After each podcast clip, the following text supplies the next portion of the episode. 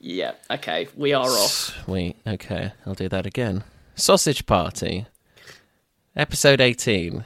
Actually, recording this time. Didn't Let's you have an anecdote to start us off? Oh, I did, didn't I? Yeah, I was uh, spending my day uh, removing ants from the house because a load had gotten in because my house isn't built properly. And let me guess, you couldn't face killing any of them. I didn't kill any. I sucked them all up in a Hoover and I put them in the Oh, bin. I'm sure they all survived. they were wriggling around in there. I saw them. They were fine. Although a couple of them drowned uh, when I was trying to wash the honey pots. Uh, not like the not. I don't have pots of honey like Winnie the Pooh. Just like they were sort of stuck there, and I accidentally drowned them, and I felt terrible. cool, surprised you're online. I thought you'd be organising a funeral or something. The mass ant grave that is now my black bin. Yeah, I still eat chicken. and you're the reason it's so hot today. yes. Yeah, just so people have context. You know, like when you're on holiday and you want to Skype your friends and it's really hot. Th- This is like that time. It's all, Uh, it's the end of the world. we are sitting here without oh, you know a lovely visual for you we've not got our tops on we're sitting here and we're not even in turkey shout out to mum and dad we're not even in turkey Nope. We're on the we're on the Costa del Norwich. It's amazing. I can't wait. Naked Packham. It's going to happen. no nobody wants that Ah, that's not fair. Drop a drop a comment. Hashtag Naked Packham. Make it happen. oh that calendar I'd buy it.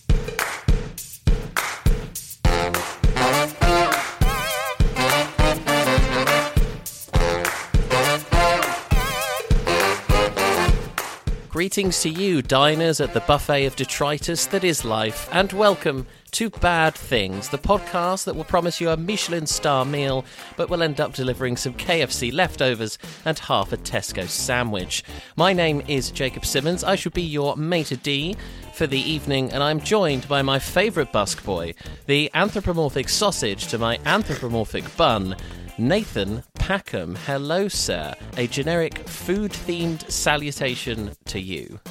Thank you for taking on the feminine role this time uh, I like to I'm- subvert expectations, you know. as me. long as I'm not a, you know, a, a deformed sausage, which we'll be getting to shortly. Um, yes, a generic meal deal to you as well, a BLT to you. Thank you. Um, I'm I'm a bit warm. I've had to close my window. It's Mm-hmm. uh, it's mid July, or is it late? Oh, it's late July now, isn't it?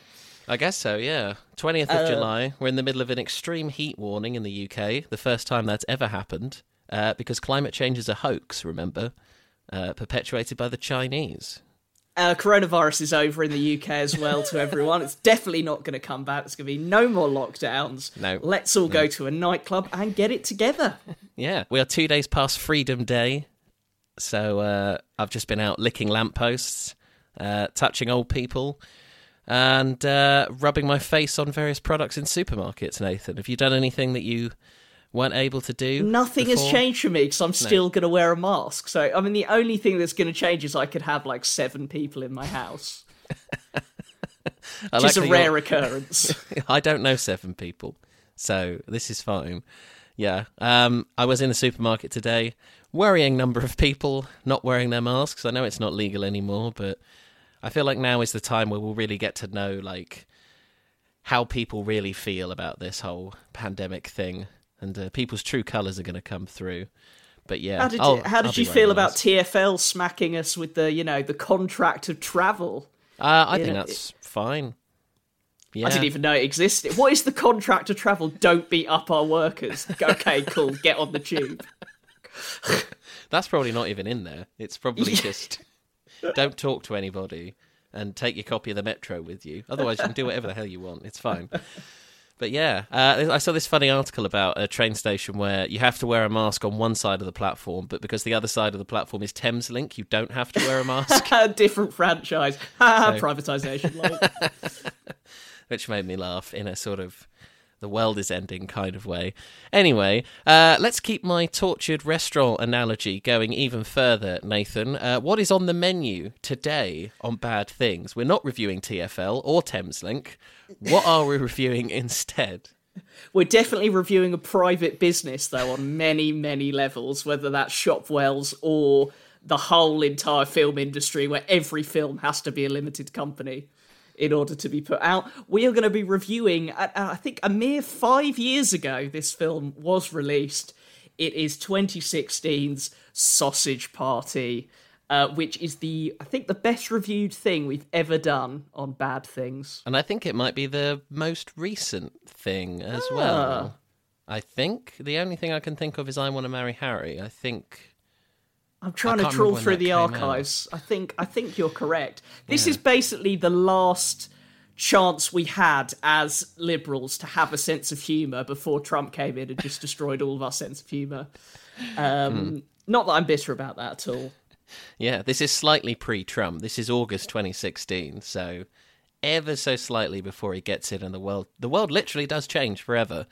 Uh, The last but- time us snowflakes were allowed to say and do controversial things before we had to keep our liberal guard up. exactly, And there's plenty of that in this. isn't there? Just yes. Uh, perhaps our most divisive topic yet, for multiple reasons. As you said, we'll get into the reviews later on, but this film didn't half review very, very well.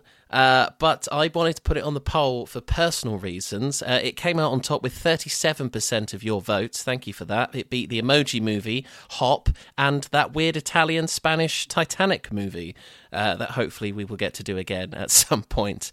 But yes, despite mostly positive reviews, I refuse to believe Sausage Party, a film about walking, talking, fornicating food, is any good. And the fact that you all voted for it has given me all the vindication I need.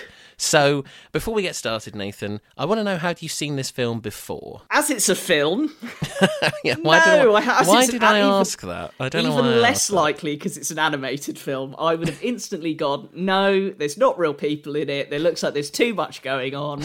I'm not watching this film. So this was a first time viewing for me. Uh, I'm going to reckon you went to the cinema. Actually, probably were you too young? No, you were. You weren't too young. No. Uh, five years ago, I'd have been 18. Fir- so, yeah, first year of uni, okay. yeah. Yes. Yeah, end of my Yeah. first year of uni. Uh, so I had met you at this point. Yeah, is this an 18? This film? I didn't look look up the certification. We'll get into that because there is a whole Okay. thing about the rating. But yes, uh, I remember this being advertised. I remember the the uh, trailers and things coming on TV, and I was just like, "What?" I couldn't believe this was a real film. It's like. It, it it it looked like a sort of joke film you'd see in a comedy. It looked like something The Simpsons would do. Like, uh, did you have any memories of when this film was released? Do you have any? Oh, I remember on it vaguely. I, re- I remember it vaguely, but I, I'm just imagining Rock Jacob just loving the concept of this film.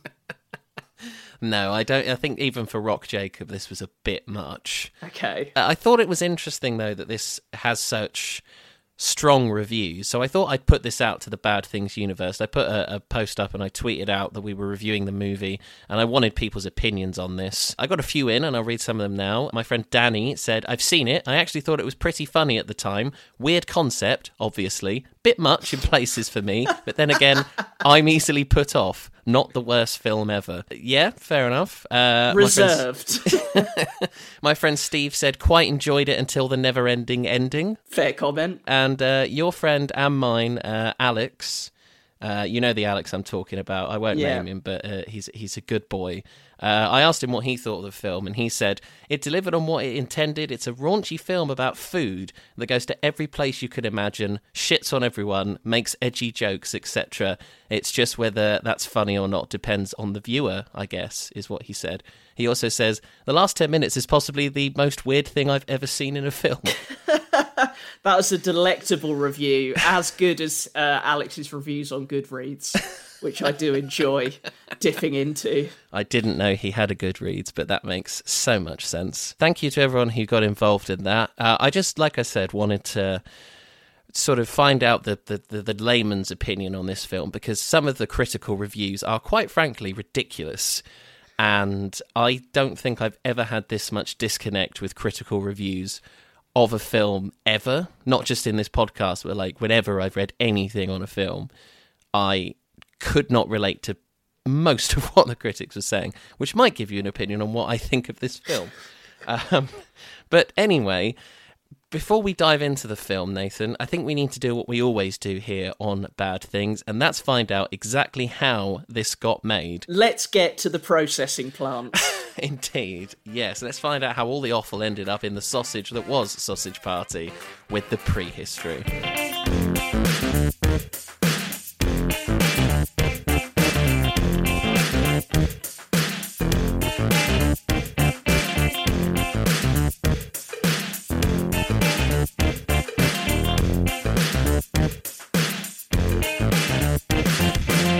This film is directed by Conrad Vernon, and uh, do you know his greatest movie role? I do. This is a film that it has come up on this podcast, hasn't it, Nathan? Oh, I... am not sure. I'm not sure we're Oh. talking about the same film. Okay, what are you talking about? I'm talking about the fact he was the gingerbread man. It's a thong! Your favourite film, Shrek 2? Oh, right. I thought you meant it was a poll option. And I Oh, was like, I'm sorry, what? No, he di- he directed Shrek 2. he, he actually directed Shrek 2. Oh, my God. yeah. Oh, I must bow at the feet of Conrad Vernon. Uh, it is better than the original. Let's not even argue about that. I would agree. Oh, good. Shrek the third, get in the bin. What's in the fourth one? Yeah, it's also uh, co-directed by a guy called Greg Tiernan, who, uh, don't worry, we will be getting to and talking about in a much less favourable light than uh, than the Gingerbread Man. Uh, it is also co-written and starring Seth Rogen, the man with the most annoying laugh in all of celebritydom.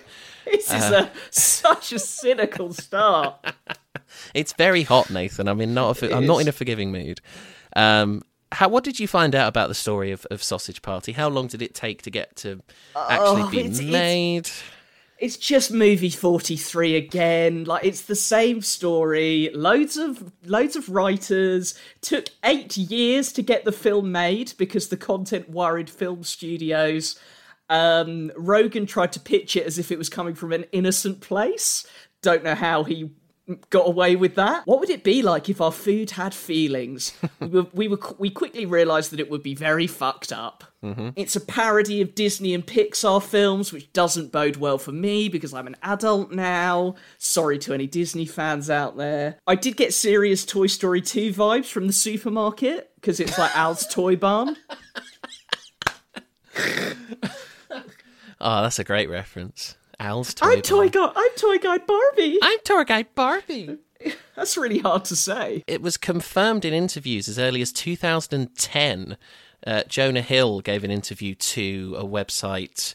Uh, it, I can't remember which one it was in 2010 where he mentioned it. Uh, Evan Goldberg, who also co-wrote the film, he What? confirmed the. Sorry, what was that? So what is what is the difference between Seth Rogen and Jonah Hill? I still have no idea. Um, one is Canadian and one is American. Okay. I think that's literally it. I Probably still would struggle. Evan Goldberg, who who's a long-time writing partner partner of Seth Rogen, they wrote Superbad together.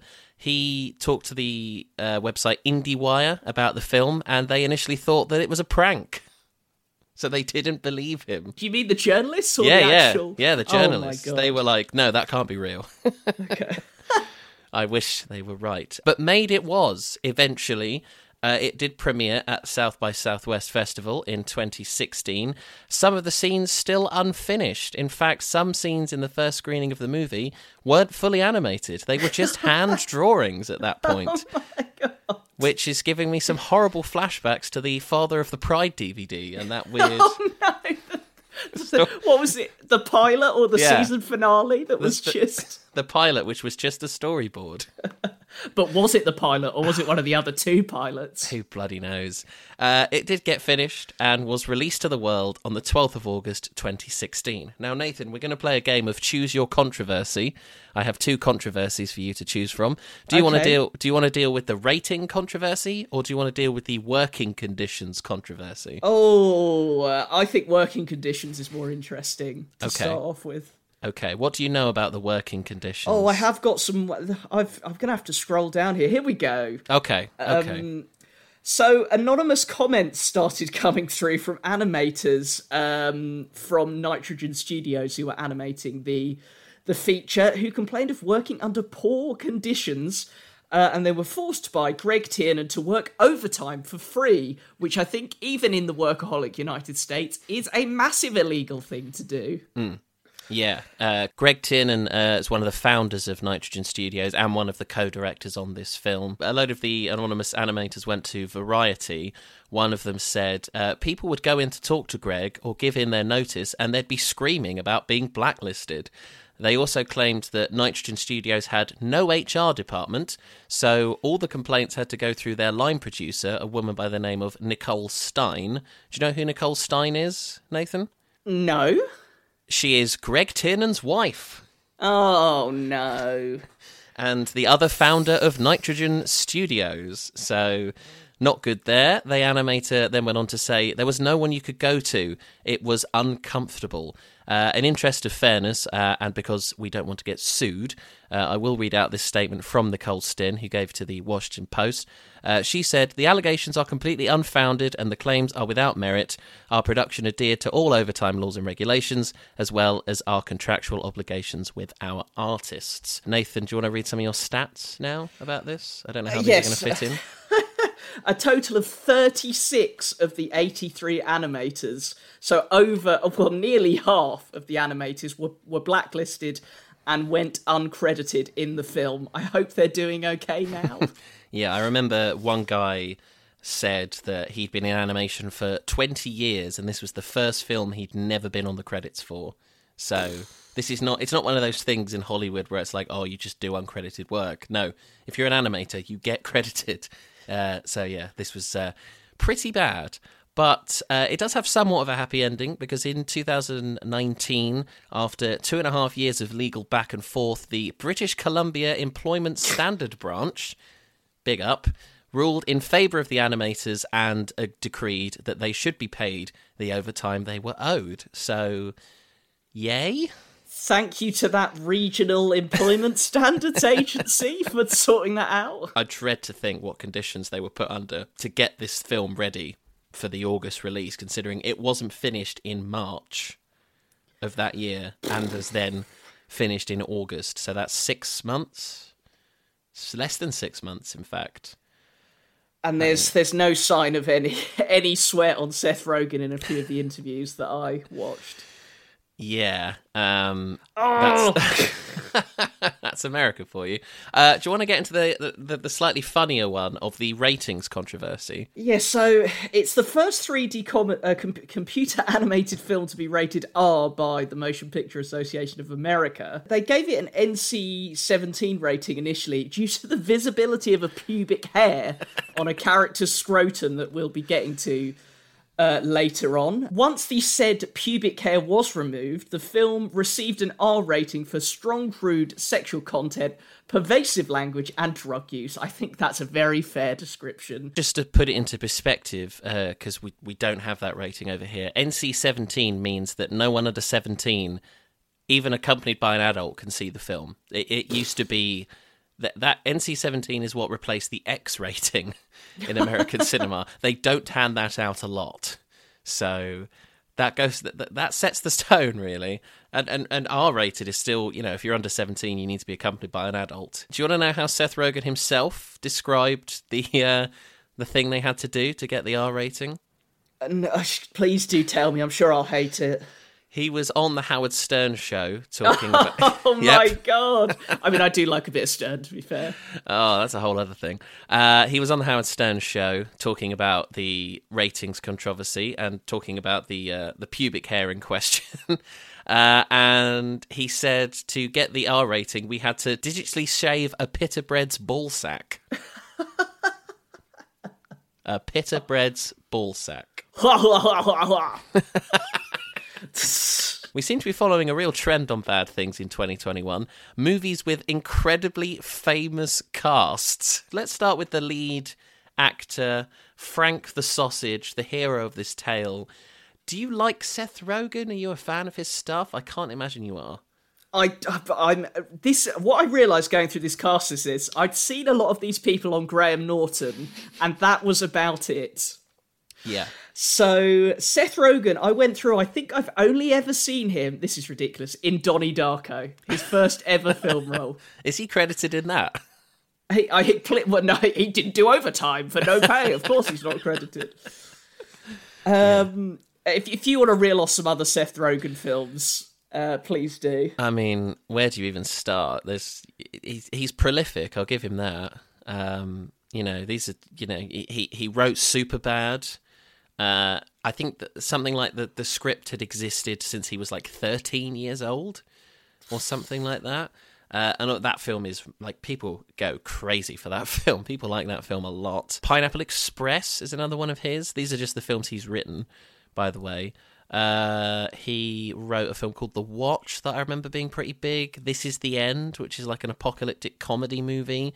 Uh, a very infamous film. Uh, Nathan, do you remember The Interview? Oh, The Interview, yeah. Yeah. Have you seen it? No, I no, have seen as a me- as a member of the North Korean state. No, I haven't seen it.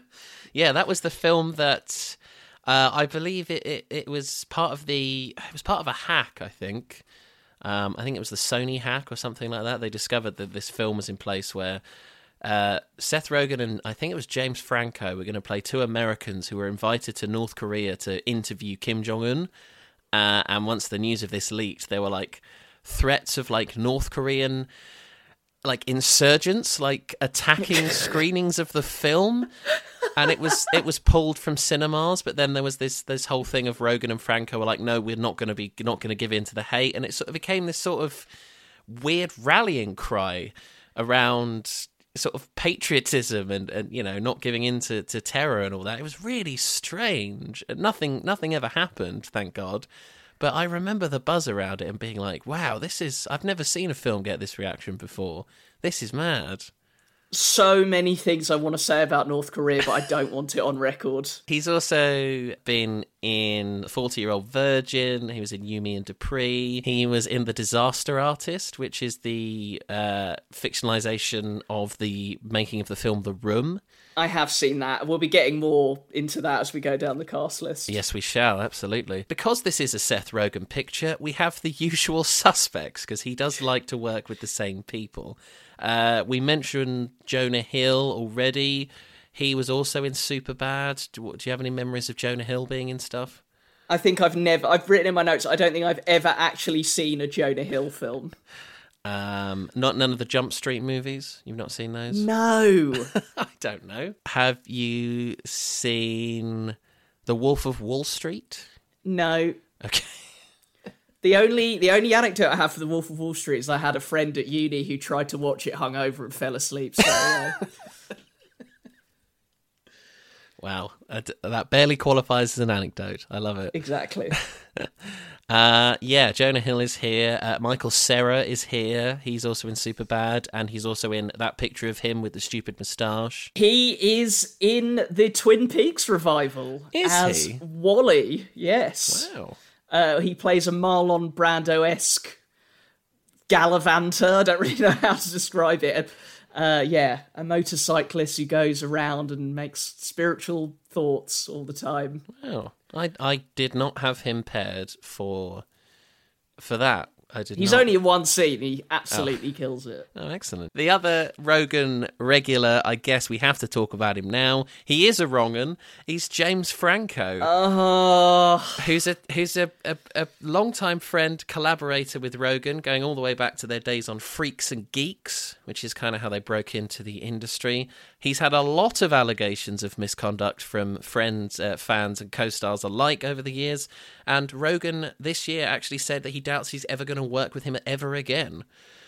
So... Yeah, can we just add that he's not been convicted of anything? Just very no, quickly. No, okay, he hasn't. But there's a lot of allegations against him. I was so upset when I read this news. Really?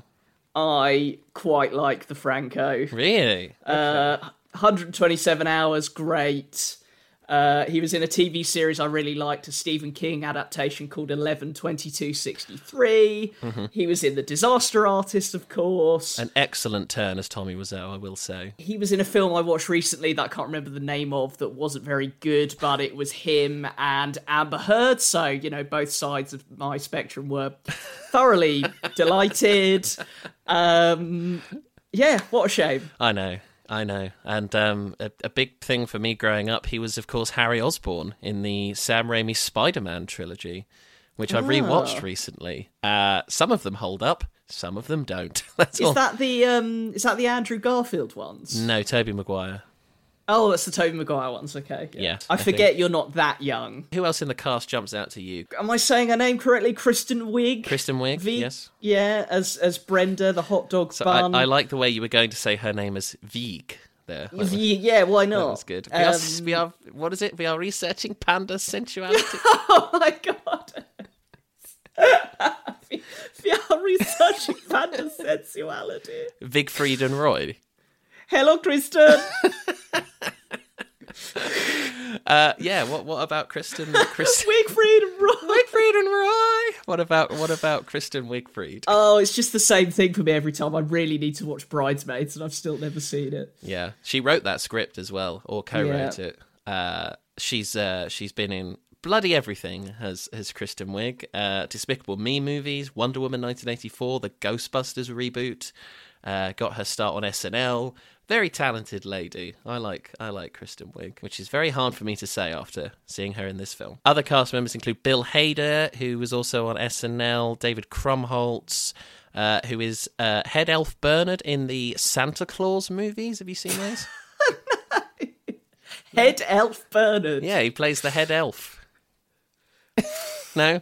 Okay. No. Um, It's a Danny, bit of a capitalist structure, isn't it, for uh for, for Santa Claus? When was Santa Claus a socialist icon?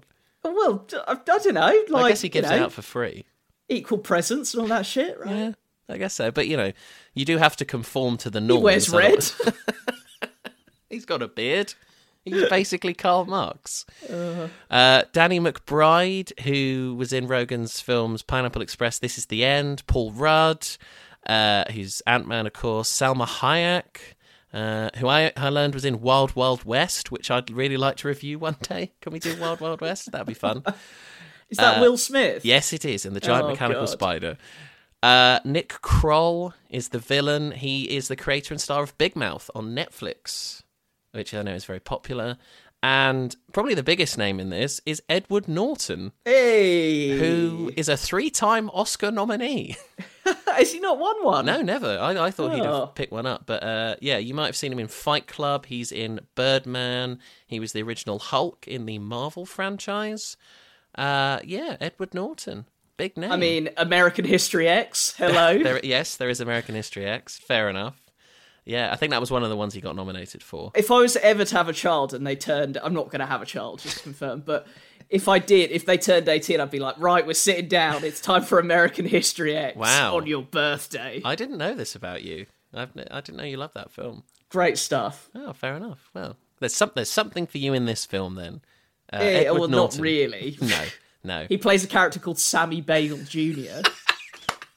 I have one more thing I'd like to bring up before we get into the meat, if you'll pardon the pun. Hey, Of or the the. Linda McCartney substitute. Look, there's no meat in any of those hot dogs. That is all be fair. processed crap. yeah. Uh, Nathan, anything else? Uh, Uh, Bill Hader was in Trainwreck, which is a great comedy film. okay. yeah. Um, Salma Hayek was in Dogma. I'm just looking through films I've actually seen of these people, and I think that is it. Yeah, uh, people might know Salma Hayek from Ugly Betty as well. oh, really? Yeah, yeah, she's in that. She's not Ugly Betty, but she's quite a prominent role in that. Is she? I watched four series of that. wow, I'm not surprised. But yeah, I'm she's not- yeah, she's in that. What? Yeah. Right, Google this right now. Okay. okay, Salma Hayek. Yeah. It's isn't it Vanessa? Uh, Uh, Vanessa Williams, isn't it? Oh, okay. She was a guest star, but she's definitely quite well known for that guest appearance. Okay. uh, Sorry, is that is that a grave I can hear being being dug? Look, she's she was the executive producer on 85 episodes of Ugly Betty. Oh, okay. Well, yeah. Uh, If she was the executive producer, then I'll let her off. 15 cameo appearances, uh, nominated for three Emmys for her appearances on that show. So I, rem- I remember when Betty White guest starred, and Betty White was bloody old then, let alone now. She's still alive. She's still alive. I think she is legit 99. Betty White. She is legitimately 99.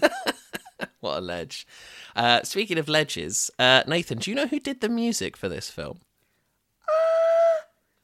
I don't think I do. Okay. I saw his name in the credits and I was like, really?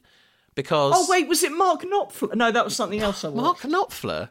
Yeah, no, that, I'm sorry. I was watching Princess Bride, and he did the he did the music for Princess Bride. I would love to hear a Mark Knopfler take on this film. That would be amazing. Uh, no, it's. Uh, I'm not talking because there's a number of licensed songs in this film, which I'm sure we'll get to because they are used very interestingly. But the actual score, and there is an original song in this film, uh, that was written by Christopher Lennertz, who I've never heard of, and Alan Menken. Nathan, do you know who Alan Menken is? This whole episode is you going. Do you know who? Nathan, this whole podcast is me going. Do you know who this person in the film to, be, industry to be is? fair, yeah, that, that's a fair point. Well, Alan Menken is best known for working with Disney. He has written songs and scores for the following films The Little Mermaid, Beauty and the Beast, Hunchback of Notre Dame, Aladdin, Enchanted, Hercules. He's like the Disney composer. This is some of our Katzenberg stuff, isn't yeah. it? He, he, Yeah. he wrote the song Whole New World for Aladdin. Oh wow. Yeah. He's uh, won eight Oscars. well well worth a Menken then. Oh, that's that's. I I I can't be angry at that. That's excellent. that's amazing. Um, he he's the recipient of eight Oscars, eleven Grammys, a Tony, and a daytime Emmy. He's only got a bloody EGOT, people. He's one of only sixteen people to win all four of those awards. oh, there's Edward Norton. You know, How mad is that? And he, he why is he here on this film? That was like of all the people involved in this, Alan Menken was the biggest shock for me, uh, which I think says a lot about me.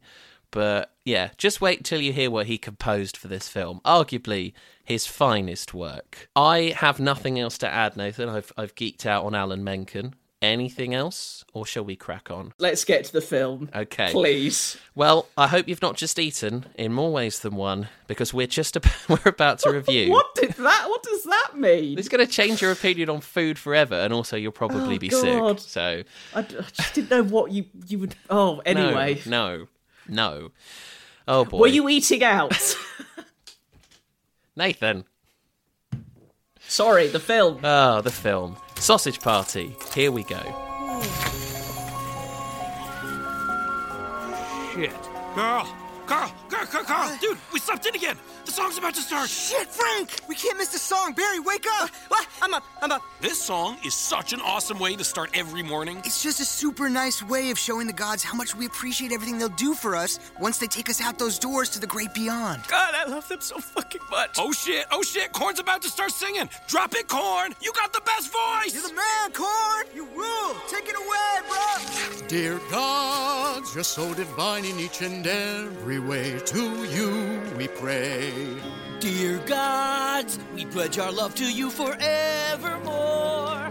We always fail. We So we open at Shopwells, a fictional supermarket. A weird looking man is opening the store up to customers. We then see some horrible looking sausages talking about how they've overslept. Shall I just What does it matter? shall I just shall I just get like the the whole none of this film makes any biological sense out of the way now? Well, yeah, I th- I'm sure people are aware. I mean, that that is ridiculous, but yeah. So the sausages have overslept. We then get sort of the main premise of the film set up. Basically, all the food in the store is alive, it's anthropomorphic.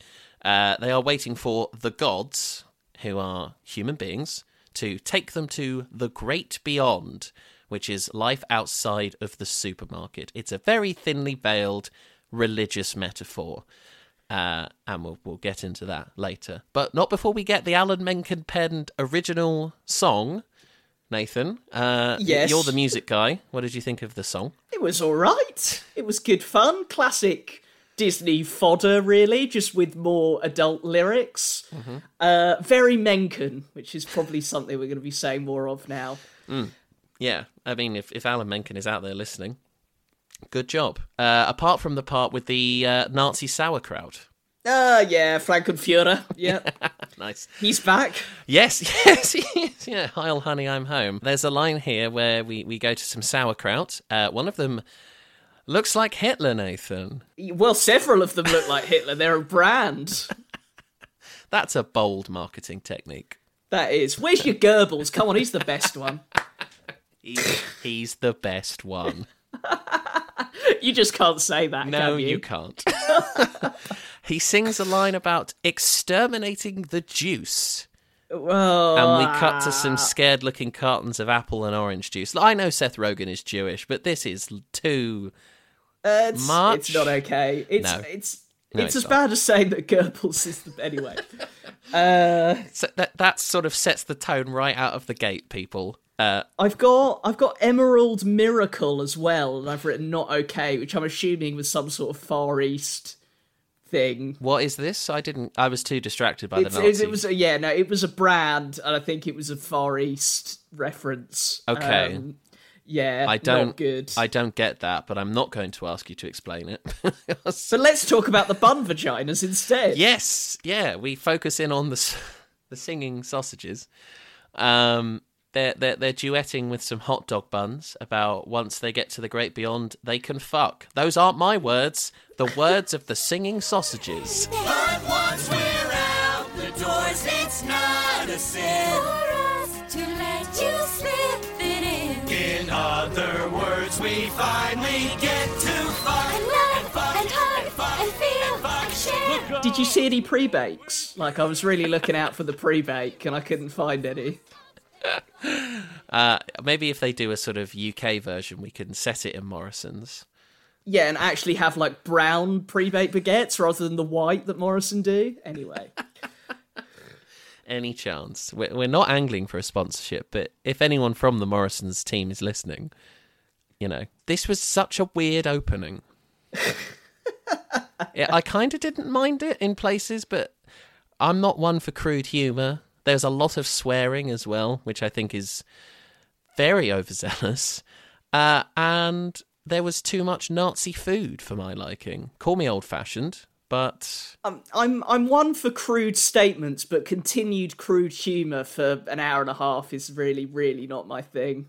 I will say, I guess it sets the tone quite nicely. you know what you're in for. Like it's it's it makes no bones that it's gonna be one of those films.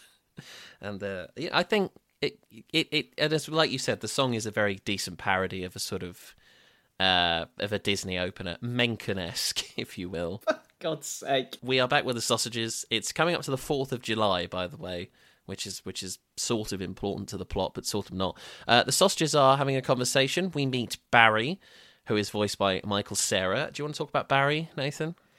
Yeah, Barry is a deformed sausage who wants to push for equality when he's in the great beyond.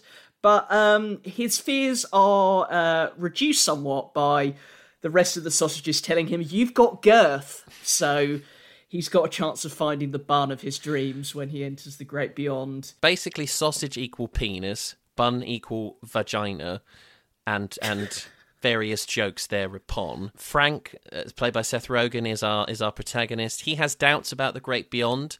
Uh, he questions the validity of the song. Uh, and asks for proof that the Great Beyond is actually what everyone says it is. So he is a sausage atheist. is what I Julian a sausage, you might call him. God, Yeah. I'm coming out with them tonight. the singers, yeah, um, yeah. Sing a tower mill. Um, What? Anyway, Okay. Uh, yeah, we also meet another sausage called Carl, who is uh, uh, voiced by Jonah Hill. He starts catcalling the buns, which is which is uh, great. Um, can you describe the buns, Nathan? So the boobs are above the vagina, right? So they've at least got that correct. I, I, think- I've been told that. Yeah, I've heard I've heard rumor. Oh, Sailor Simmons standing to attention. You started it.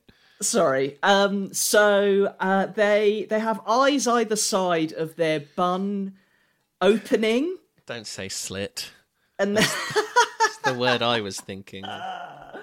I said opening. Let me off. Your Chasm. oh, Um, that's even worse. Um, and then they've got tits, and then they no, well they've got bumps, but they're obviously tits, and then they they have a vagina, which are also lips, but not vaginal lips like normal lips. The lips also they don't open like up and down. They open side to side when they talk. Their eyes are like either side, so every time they Yes. open their mouth, their eyes move apart from each other.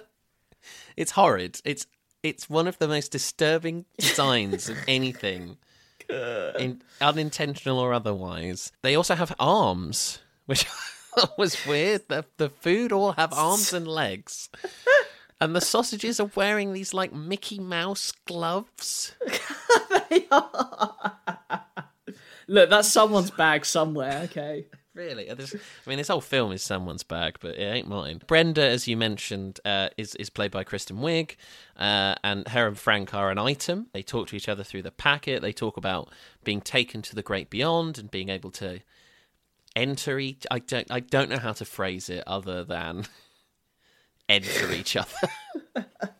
uh, Brenda's whole gimmick is that she's waiting for the great beyond, basically, before she does anything with Frank. But she gives in to temptation, and they play just the tips where they touch each other with their weird food hands.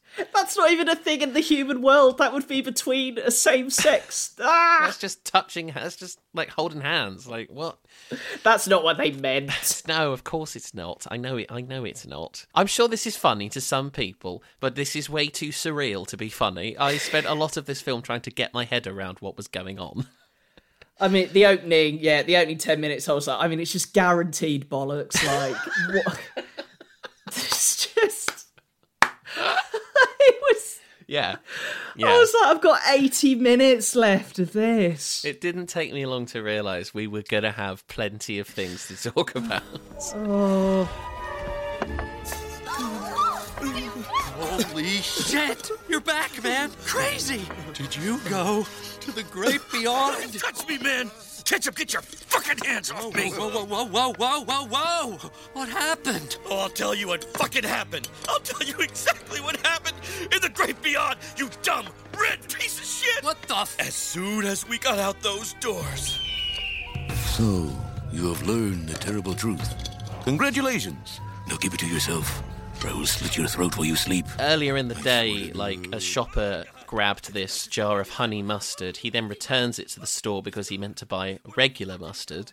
I don't know the difference. The honey mustard is just called honey mustard. He is scarred by his experiences in the outside world. He goes to talk about it to the other mustard, but he doesn't because we get.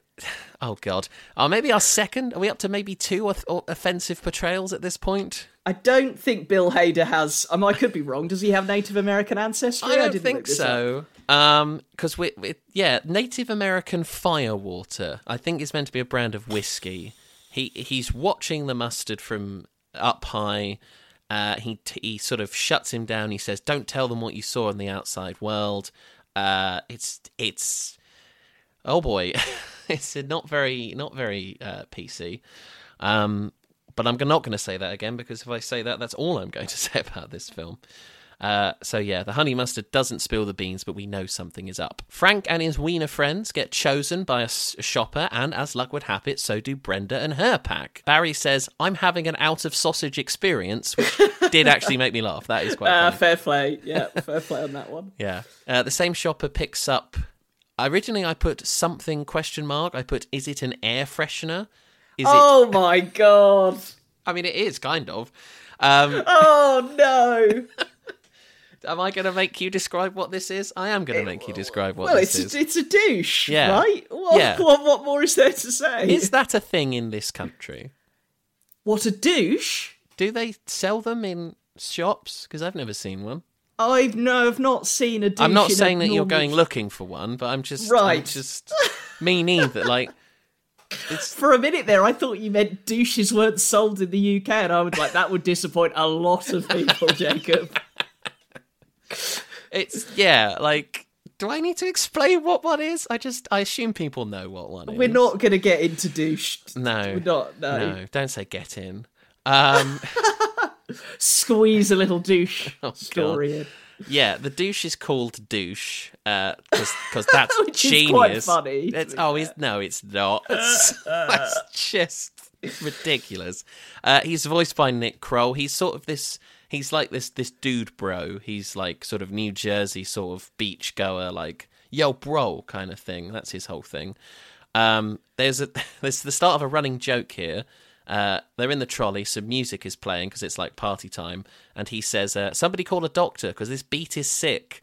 And then a beetroot next to him says, "Actually, I feel fine." I thought it was funny. I laughed. that's like a Christmas joke. At least it wasn't offensive, though, Nathan. Yeah. We then uh, get this interesting sequence where Douche talks about how much he wants to uh, douche. Uh, we get this weird moment where, like, the camera zooms in on the lady's crotch, but it's from the front. now, I'm pretty sure that's not what douching is. God, no, don't nobody go there. No. The shopper picks up the honey mustard again. What are the odds? Uh, he starts freaking out and starts to warn the other food about the dangers of the great beyond with some incredibly explicit language that I don't want to repeat. He tells Frank that if he wants to learn the truth, he needs to speak to the firewater. He then goes to commit suicide, jumping out of the cart and smashing himself because he can't live with what he's seen on the outside world. Frank leaps out the packet to save him, as does Brenda. Uh, Frank says, My glove is slipping, which begs all sorts of questions as to how the sausage got hold of some gloves. The mustard falls out, smashes, causes another cart to crash into Frank and Brenda's one, and this leads to what can only be described as World War food, as groceries go everywhere. Uh, I will say, this scene looked great. It did look great. That is a fair point. A very surreal, dream-like slow-mo war sequence. Uh, fair play to those overworked animators on this one. Oh, now all the times I praise the animation is going to be tainted by the fact that they weren't getting paid. I, I enjoyed some of the small skits in this. So an Oreo has to pick up the other side of itself. Uh, some some potato chips die because they've got poor cardio. Yep, particularly harrowing the banana that when its face peels off.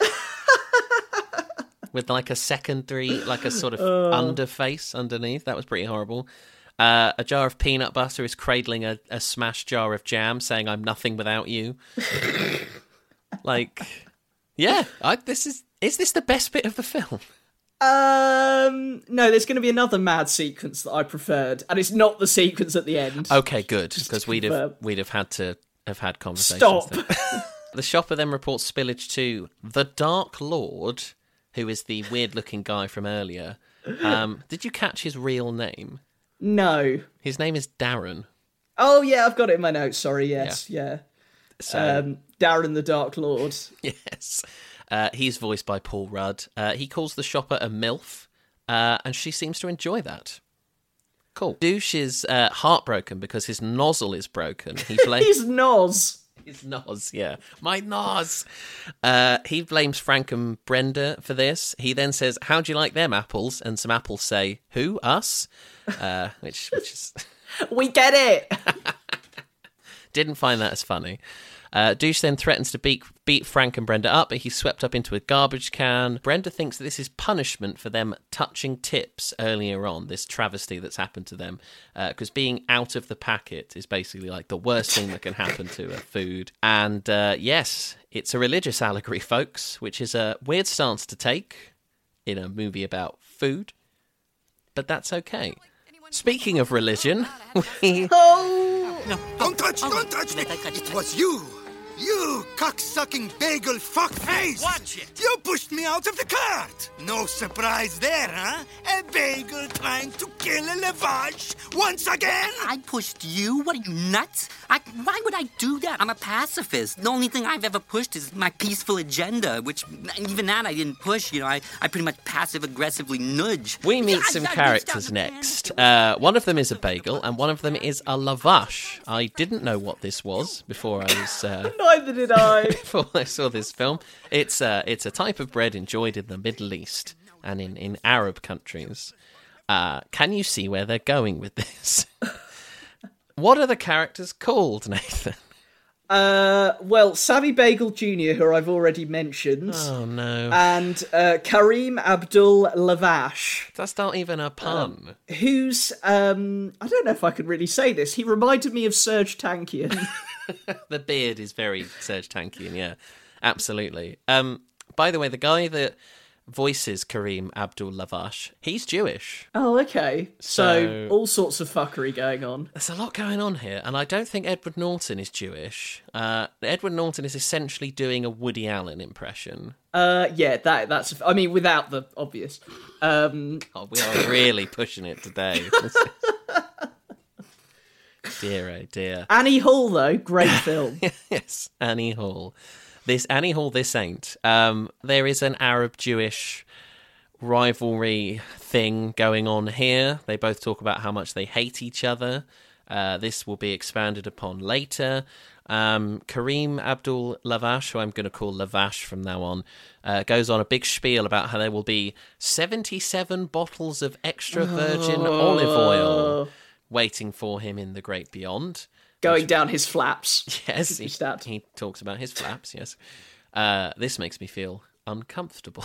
we'll have more on the whole um, the the lavash and bagel thing later. But uh, were you as worried as I was when I when you saw these two characters? Uh, yes, to be honest. Yeah. And there's a whole American Israeli ally thing. Oh god, it, no, we're not even going to talk about this issue. It is literally impossible to talk about without being offensive. So Yeah. I don't even want to go there. You say this, Nathan, but they talk about it. Yes, but I feel like I no, I don't even want to say anything. Okay. okay, okay, that's I love Jewish American literature, is what I want to say. We'll get more onto that later, but we do have a scene with Douche next because he's in the garbage room. Uh, he climbs out of the dumpster. He sort of talks himself down about how he's broken. He's got a cut in his side, so he's leaking the the, the whatever is inside her. I don't want to get into that. Uh, we then see a broken juice box crying out for help. He's got a split in his crotch. Uh, he's leaking too. Douche has a thought and says light bulb, and a light bulb says yes. I like that. That that that again. I was back. I was back on board with the joke at this point. That won me round. I wasn't expecting. I was it. on board with watching a juice carton have oral sex performed on it to survive. Yeah. Do you want to? Do you want to talk about what happens next? Well, that, that's a douche performs oral sex on the juice juice carton and turns into boss douche. I've called him. He gets uh, literally juiced up. He's like really jacked now. Then somehow it straightens his nose up. Don't quite know how that works, but hey.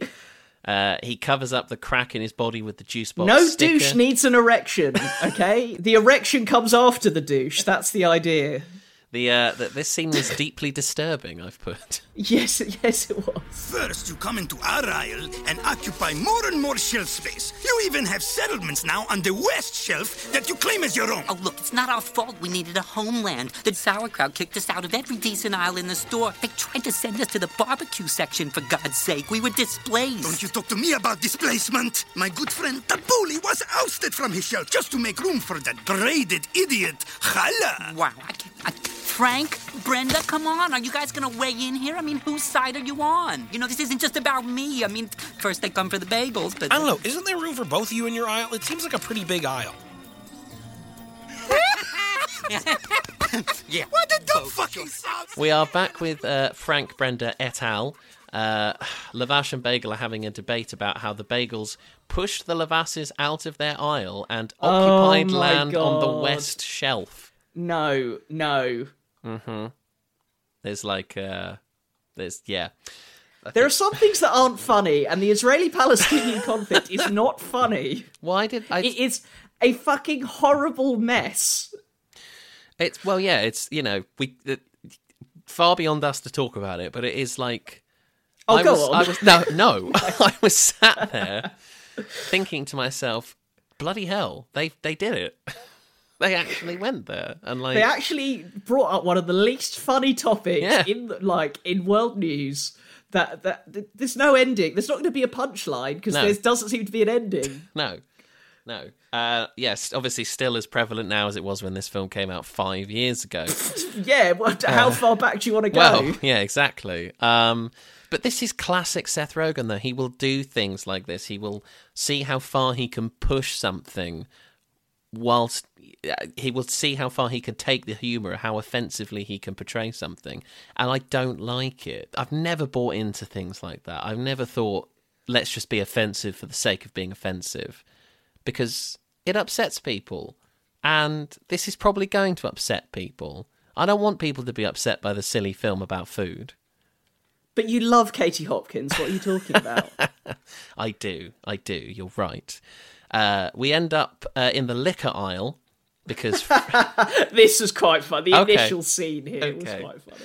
yeah, Frank is looking for firewater. The liquor aisle is one big party. Uh, Yeah, you, it was funny. did you did you pick up any sort of uh, background jokes? Somebody says they're dry humping a 40 ouncer, and I don't know who that is. I've just got the quote here. Brenda says that.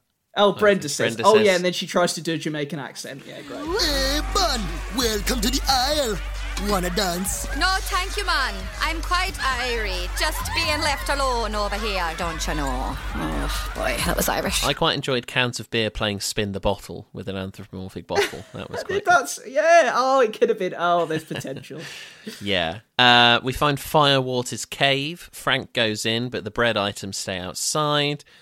We then get, again, just a joke that you would never ever make.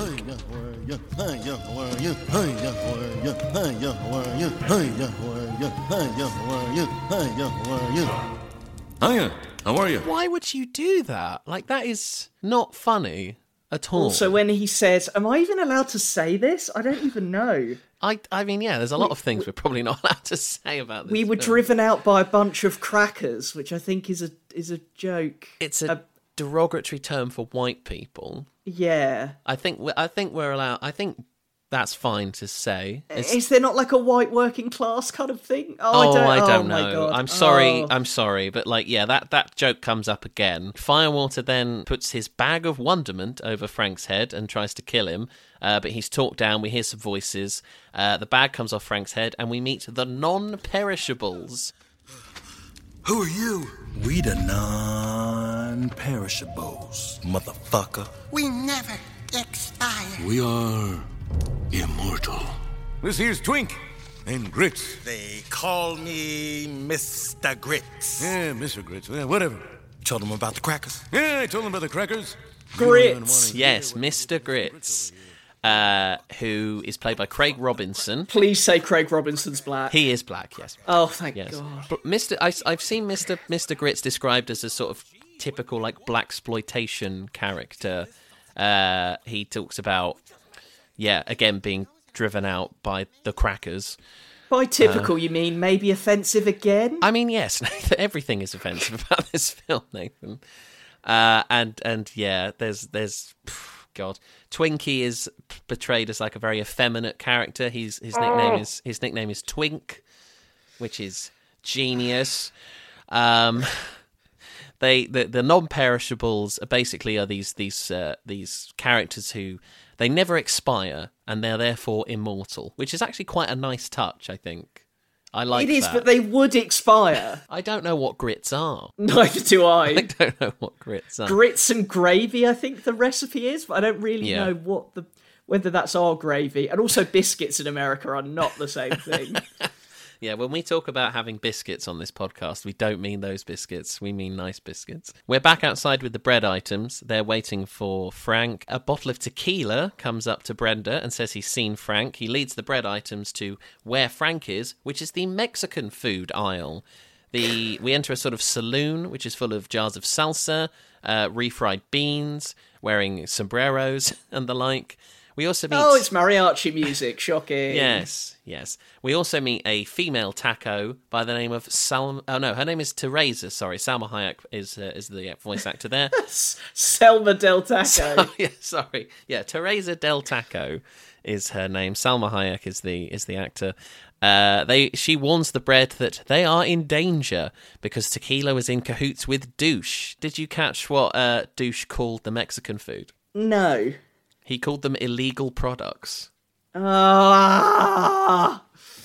There's another joke where he tells Tequila to spill the beans, uh, and some beans pipe up.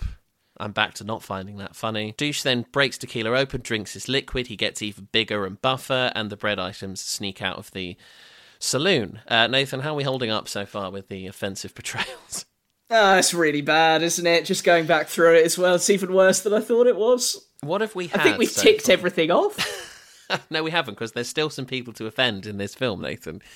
We've ha- so we've we've had we've had Native Americans, yeah. we've had Mexicans, We had some sort of Asian thing at the start, but my recollection isn't good enough. There's a there. There's there's a lot of Germans. yeah. The Germans, uh, the the Israel Palestine conflict, the LGBT community. LGBT community, black people. and you know, there's going to be some people out there who think who do the classic argument of, well, if they're offending everyone, then no one's offended. No, everyone's offended. That's how that works. Once again, it's like case by case. You have to do this kind of thing case by case. You can't do this in a film. Okay. okay, I'm super baked, and my friends are probably wondering where the hell I am. Will somebody please just tell me something already? Okay, the thing about the great beyond is. We invented it! What? I know, right? As soon as you're out those doors, the gods kill our asses. What are you crazy? That doesn't make any sense. Why would the gods want to kill us? That makes no sense. Uh, because it makes them stronger. Every kill gives them more power, and it's never enough. Over the years, they've grown bigger, stronger, fatter. The hunger's insatiable, buddy. I mean, fuck. you guys are fucking nuts. How much of that shit have you been smoking? Too fucking much is how much. We're back in uh, Firewater's cave, and uh, Firewater. Oh, by the way, they've all been smoking weed this whole time. By the way, I think I forgot to mention that. Um, so Frank and the non-perishables are quite baked, uh, as I imagine Seth Rogen was for most of this film's production. Firewater admits that the idea of the great beyond was made up because they couldn't face the reality of being eaten once they left the store.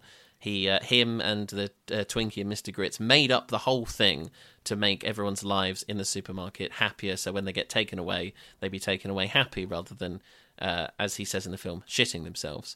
Uh, he then uh, talks about how he wrote the song from the start of the film. He wrote the music. Twinkie wrote the lyrics.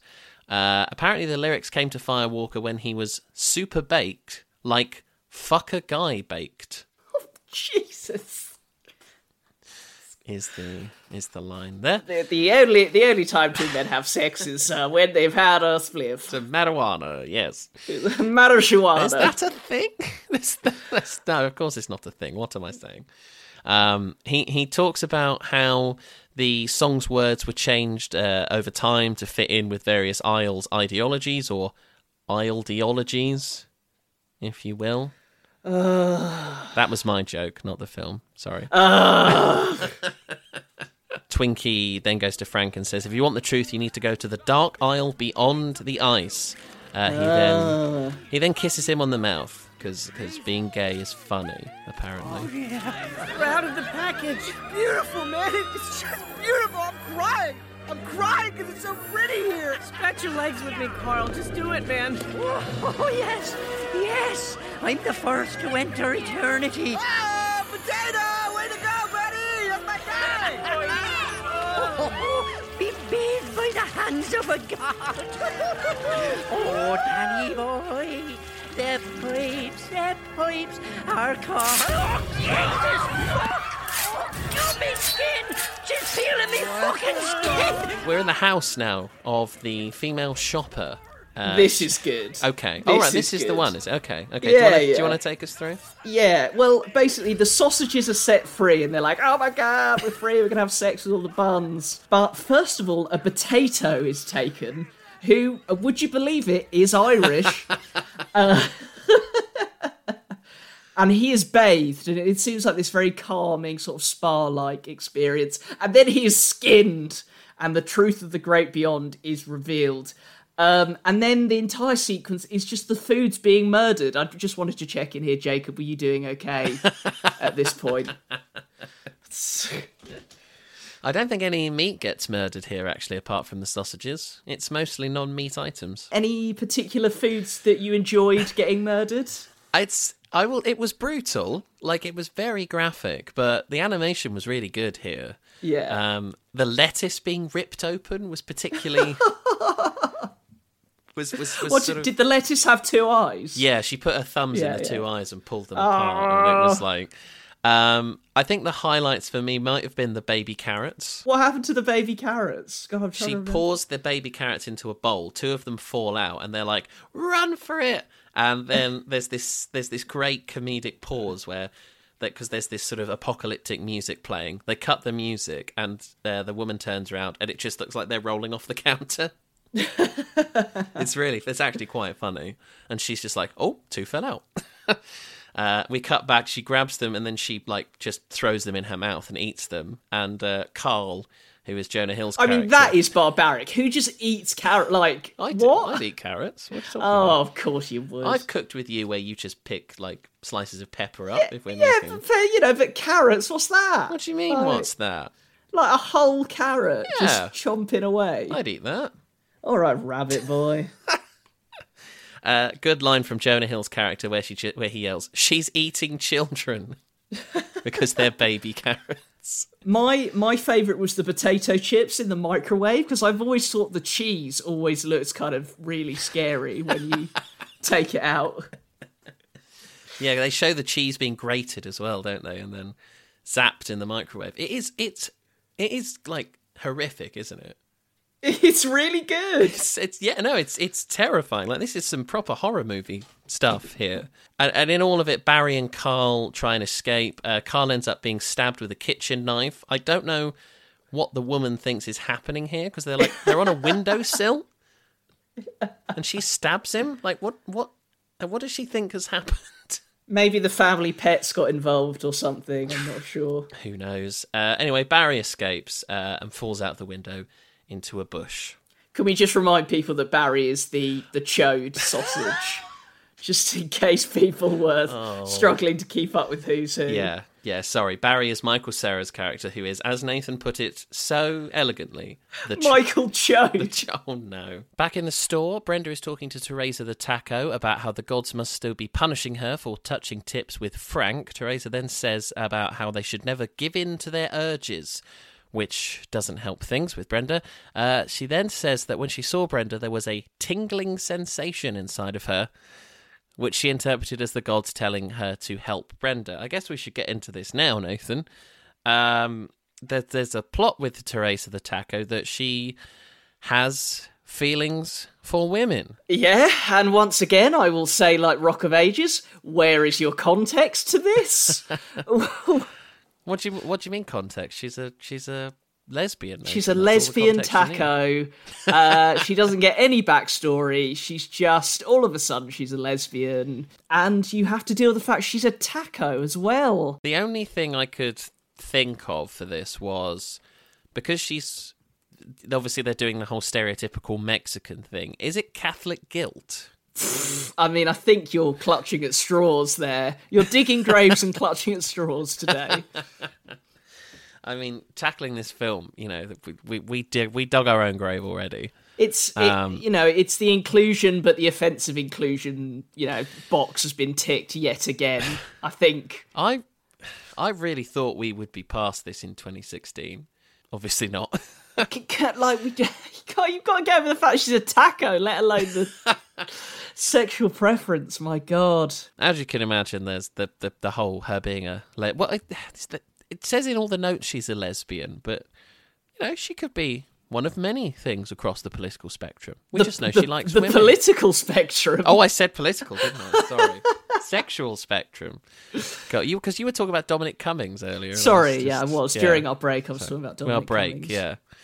Sorry. Um, what food would Dominic Cummings be if he was portrayed in this? Oh, definitely. Like, well, he'd just be the boss dude, shouldn't he? Speaking of, he actually turns up in this scene. Dominic Cummings is Hey. here. Uh, uh, Boss douche is here. Uh, he starts berating the bread items. Uh, he says, "Okay, so." Then some Spanish cheese rolls in and says, "Did somebody say queso?" Oh, To which douche replies, "That's a stretch queso, and you know it." That's kind of funny. They've become self-aware. I ca- it's kind of funny. No? No. Okay. Brenda manages to rip the juice box sticker off, and that gives them time to escape. There's a bit where they uh, escaped between a gap down two shelves. Uh, Brenda gets stuck for a bit. They pull her out. Uh, not before Teresa's face ends up in her crotch. because. Was that, is that the second unnecessary crotch? I think it is. I think it's well beyond that. they escape douche. Teresa walks behind Brenda, staring at her ass, saying that she promises to be a good taco. I want to say more, but I don't really know what. Shit, shit, shit, shit, shit, shit. Oh man, oh man, oh man, oh man, oh man. What do I do? I'm all alone. I'm a coward and I'm all alone. I fucked over Frank. Carl's dead. And I'm all alone. This is what I get for being a pussy. oh no, oh God.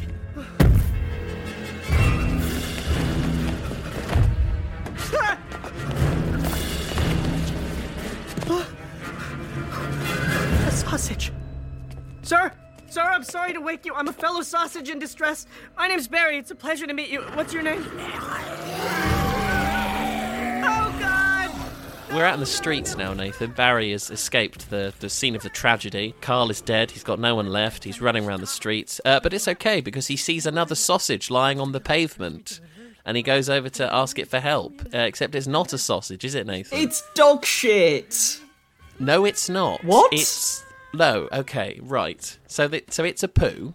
Oh no. Right. He sees the poo. Is is it human poo? The poo has sweet corn in it, Nathan, and the sweet corn turns around and like growls at Barry. Oh no. It's a human poo. this is probably the worst bit in the film. Uh, Barry is confronted by a talking condom.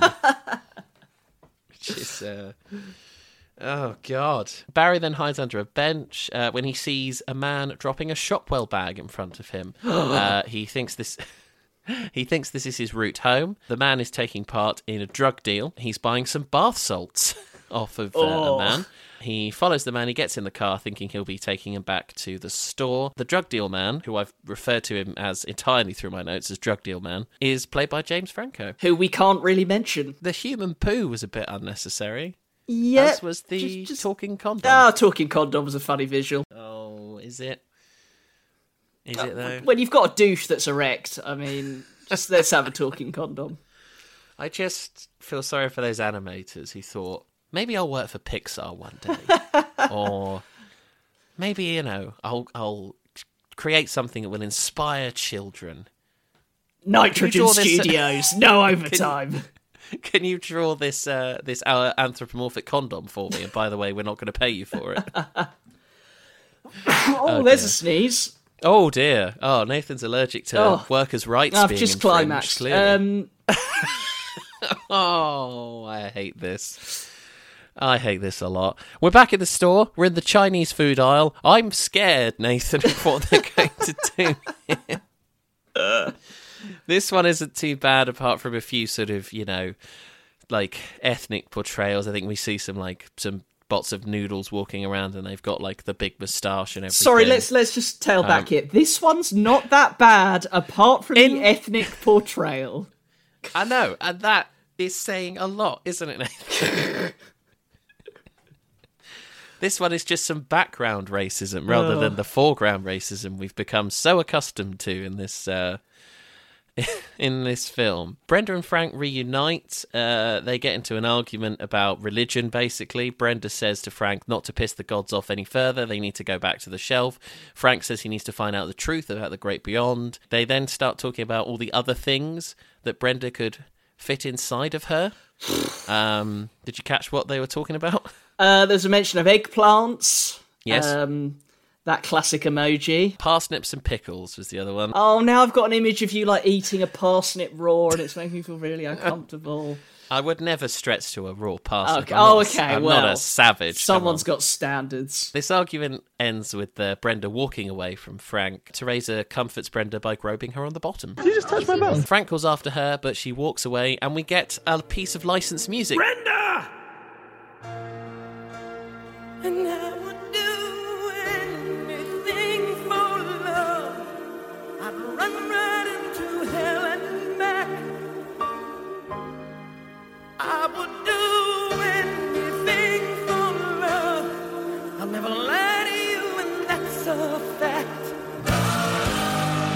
Funny gag, funny gag. Fair play. A meatloaf. oh, now I'm saying it, it's not that funny. A meatloaf sings "I Would Do Anything for Love" by Meatloaf. Yeah. Uh, it it's funny in the sense that it's a joke I would make because I saw this coming as soon as the music. Oh, fair started. play. It's this whole film is full of jokes that like it, it's like a sort of year 11 drama review. Yes. It's like, "Oh, I've just had this funny food joke we could do. Oh, I've just had this funny food joke we can do. Let's have Meatloaf sing Meatloaf. Let's have a talking condom." I once did a year 11 drama piece on a it was a British realist play called Billy Liar and we somehow managed to get Michael Jackson and in the navy by the village people in in this drama piece. A discussion for another day. This film could have done a bit of in the Navy, I think. That might have turned it around. We're back with Drug Deal Man. He injects the bath salts into himself as Little Green Bag from Reservoir Dogs starts playing. And then he starts to see Barry moving around. So basically, when this man takes bath salts, it it stops whatever was inhibiting him from seeing the food move around and talk. So he can understand Barry now. He can hear him. He can see him move. What do you think of that plot device, Nathan? I uh, uh, this this bath salts thing, right? Okay. Is is this an actual drug or am I? Oh, yeah. Oh, okay. I'm Hmm. totally out the loop. Um, don't get addicted, kids. Be like Republican Nath. And find your wife and child and your white picket fence. Anyway, this was okay. It was a good way to get the interaction between humans and food going. Did you think it was a bit kind of stilted? No, I- I think- Way. Um, Stop it. Sorry. I thought, you know, it's it's pretty fitting for the the theme. It's, you know, if there's going to be a way of getting the human and the food to talk to each other, it's probably going to be through doing some kind of illegal drug. So, it's fine for what it is, I think. Um it's just it just uh it, it becomes very surreal when uh this this high guy starts talking to all the food. There's loads of half-eaten food around his apartment because he's a slob. There's like pizza slices and half-eaten sandwiches. It's kind of like the scene in Toy Story where the toys all come to life, uh, and they they berate Sid, and Sid's like, "I'll never be nasty to a toy ever again," uh, and the drug deal man just goes, "I'll never eat food again." Maybe that was a reference. I think it was, yeah. Yeah. I think it was. Uh, it was very funny. I, I thought that line was quite funny. Uh, there's also a bit where we cut to some toilet paper. Hey, a traumatized loo roll. he was very. He was. He was not in a good way, was he? Um, which is pretty standard. The drug deal man also says he will wipe his ass with a stick. Um, Are Oh. the sticks alive? I don't know. I'm not going to Oh. get into the physics of this film. There's always a douche. The drug deal man agrees to take Barry back to the store, but then he flops over the table and is passed out from the drugs. Oh dear. We're back in the store. We are in Tastes of India, and once again, I am scared. At least there was no Jai Ho. I was very Oh. worried. or that that one that gets played at village halls that people call the light bulb song Uh. because they do a dance where they think they're screwing in a light bulb. I, I ashamedly know exactly what you're talking about. I think most of yeah Yeah. most of Britain knows. Just de- Um, degrading the entire genre of Bhangra music to. Someone came up to me once and was like, "Oh, it's the light bulb song," and I was like, "Oh, Oh no. get me a G and T, get me out." Was this here. the same event where those girls came up to you and were like, Thunderbolt and Lightning? no, Oh. no secret discotheque. Oh, that was it. That low. No. Secret discotheque. No, Well, this was uh, this was a corporate event for a company I didn't work for, but my friend did, so I went. Was it along. Nitrogen Studio? it was not. No, Uh, Um, I think we can make fun of them because I don't think they exist anymore. it, so- it was a pharmaceutical company, so I don't want Oh. the, the you know the cool hand of the law coming down on me. The Bagel and the Lavash have a quote unquote nice moment. They talk about both knowing hummus. Is, is this the hummus Hamas joke that Borat did? Oh I god, I didn't even think of that. Oh dear. I just took it to mean like hummus is prevalent in both cuisines. So it's like a crossover, but now you've said that. Can we get to the end? oh, I'm already at the end, Nathan. Teresa's talking to Brenda about Frank. Uh, they talk more about their urges. Crotch feelings. Yep. Oh God, she says she has no. They got the crotch. Yeah, she a bit later on. She says they have. She has crotch feelings for Brenda, which is which is disgusting. Um, they go back that they are not not that not that they're same sex. That's not the disgusting part. The crotch feelings is the disgusting part. Just to clarify. We're the good guys. They find their way back to their shelves. They go their separate ways. Brenda calls Lavash a flappy fuck, which I thought was kind of funny. Did you catch this line where Teresa says, I'm not a soft taco, I'm a hard, horny taco? Uh, I, I remember it. I didn't write it down, but yeah. Um, That was something. par for the course. Yeah. Why, why am I even bringing it up at this point? Uh, Brenda says that if the rules were different, she'd give it a whirl. Um, well, it's all just a phase, isn't it? Just give it a whirl. Just give it a whirl, yeah, you know, come on. Just give it a whirl. Oh my god.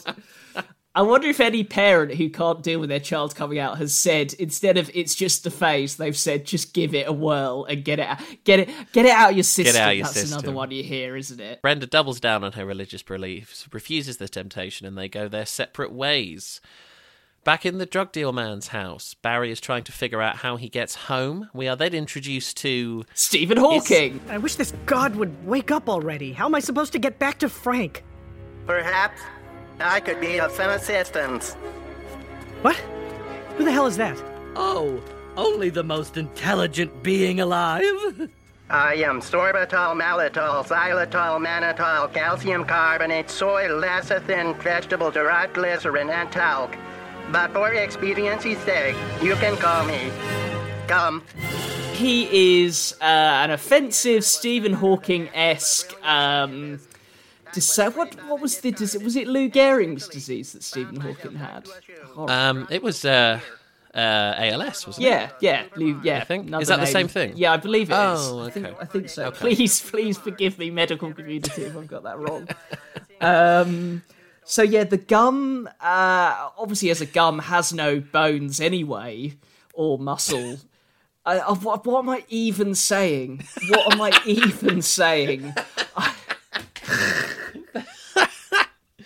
The gum is in. It's like you said. He's in a Stephen Hawking style chair. Oh, can we even say that? He's in an Well, no, electronic. he- he's in an assisted but wheelchair. It's a parody. It's obviously a parody of Stephen Hawking because the gum's whole de- the gum the gum's whole deal is that he was uh, stuck under the desk of a genius scientist for years, and he's now picked picked up all these Oh. things, and he's really intelligent.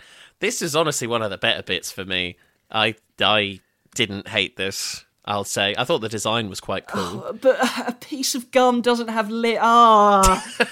if we're going to question the physics, Nathan, we'll be here all day. and I don't want to be because I'm sweating more than I ever have in my life. Exactly. So move on. Hurry the fuck up. Uh, yeah, he then he's then sort of uh, talks about how far away the supermarket is and explains the plan. Uh, Barry wakes up the drug deal man. He gets up off his high. He sees Barry and goes to drop him into some boiling water to cook him. As we cut away to the dark aisle in the supermarket, uh, Frank stumbles across a book which is called Beyond Great Cooking, which is kind of a nice pun on the Great Beyond, uh, which is full of pictures of humans eating food, and this is the proof he needs that the gods, quote unquote, are actually monsters. So he rushes back to tell everyone about his discovery. Oh, I feel like I- I, feel like shitting on you again by asking if this is how you feel when you see a meat eating cookbook in uh, in Waterstones. yeah, I rush through the store, just being like, "Look at this, people! Look at Open this. your eyes!" No, you do that on Facebook. Uh, anyway, Jeez, wow, the heat's turned him against me.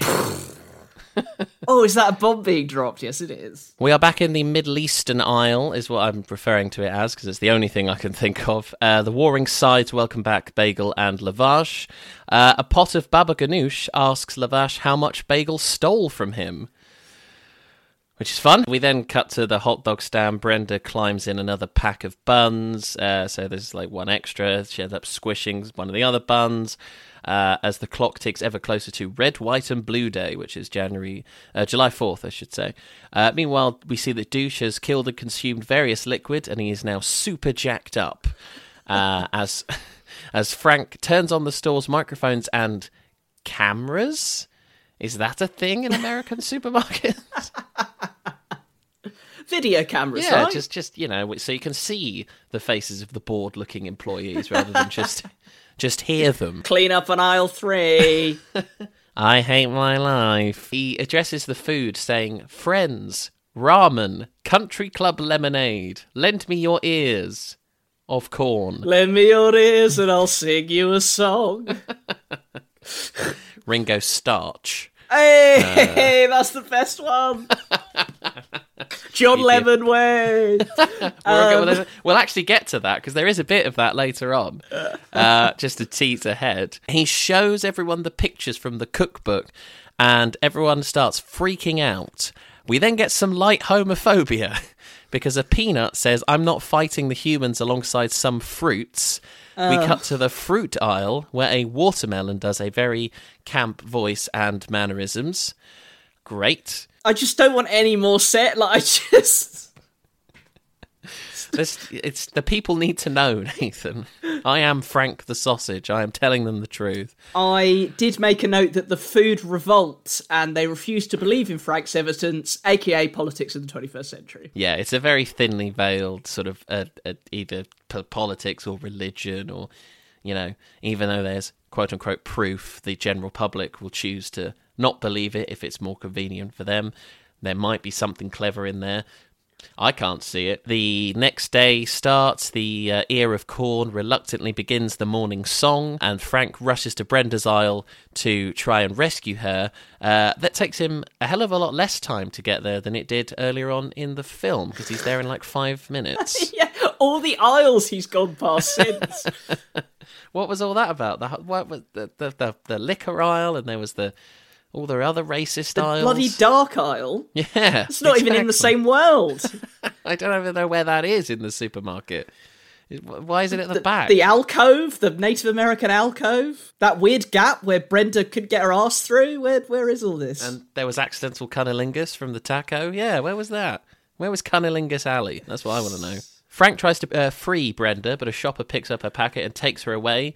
Uh, Frank then loses her in the crowd. He ends up on top of the shelves looking for her, but he can't see her. He's despondent. He is heartbroken. And then, Nathan, he hears a voice. Who is it? Who makes his big return?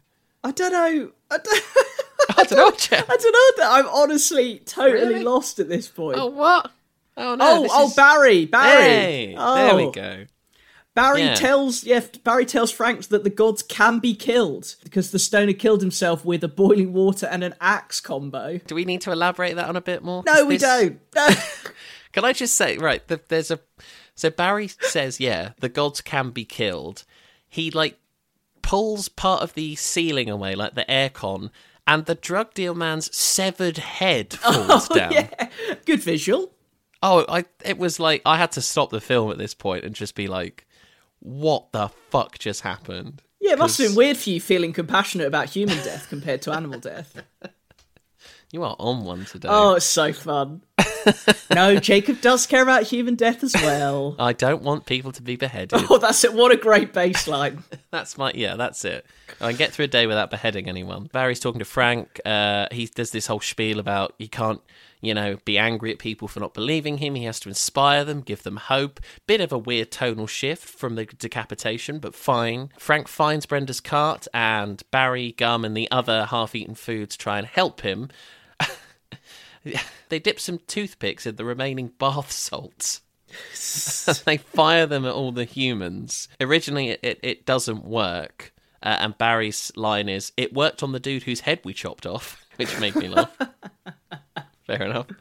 Uh, but then the bath salts start to kick in. Frank rides a balloon through the air to rescue Brenda. And then just absolute chaos breaks out, Nathan. Yeah, the humans lose it and start trying to kill the food or eat the food. And ki- killing and oh, I don't. Oh, Uh-huh. what's the difference between killing and eating in this? Yeah. Because even a hot dog is a sentient being. there's a bit where this this woman has got Frank in her hands, and then Brenda like slams her head in the floor. I'm pretty sure I watched a hot dog bun kill a person, which is that's uh yeah, that was a visual. Did you get Gum's line? Gum has a lot of lines. Yeah. Once again, just to confirm, there's no obvious indication that Gum has a penis, but he says, "Suck my pink cock."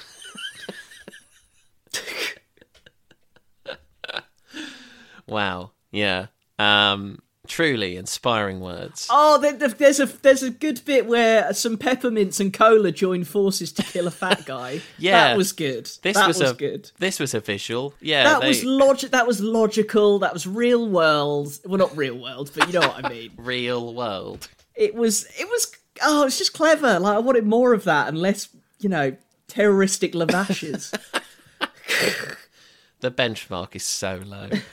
Uh, yeah, there's this big battle between the humans and food. There's a bit where Teresa calls to Sergeant Pepper, who is a, a red pepper Oh. dressed up like the Beatles.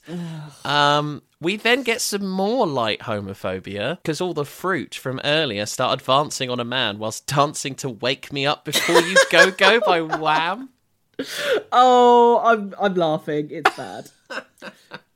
Uh, in the midst of all this, this sort of food human war, Darren the Dark Lord is back. He runs towards the counters and he pulls a revolver out of a drawer because this film is set in America. Um, do we want to talk about what happens next, Nathan? For the second time this year on Bad Things, there is a sodomy fucking thing. What was the first one? Was it It was, it was fucking Beazle. Okay, okay, right. Well, if Beazle doesn't win, worst character. oh, I don't know. Seriously. There's a lot in this film that's going to rival that, I think. so, yeah. Yes.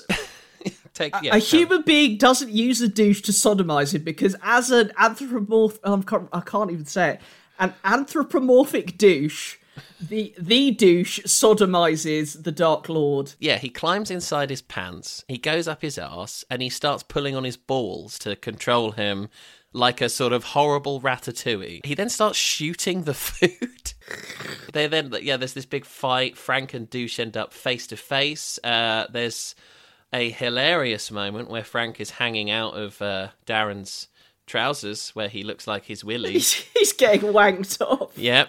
Yeah. Uh, Frank's trying to Darren's trying to pull him away so it looks like he's wanking him off. There's a line from Douche where he goes, I relish that you finally mustered up the courage to catch up with me. Ugh.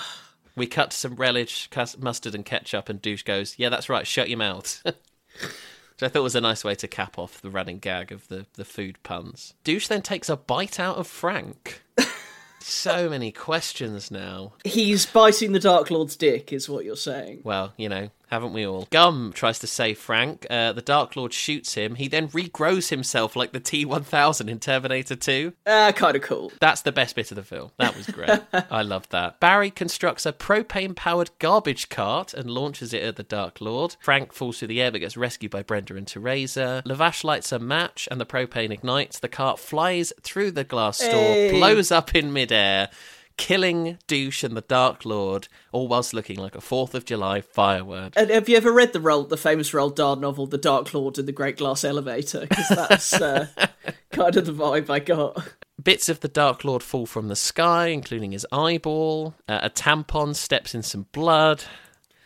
I Uh, totally missed that, and I'm very grateful that that's the Yep. case. Yep. The bodies of the dead humans are stuffed in all the freezers. The battle is won. The the day is ended. The food are free from the human oppression.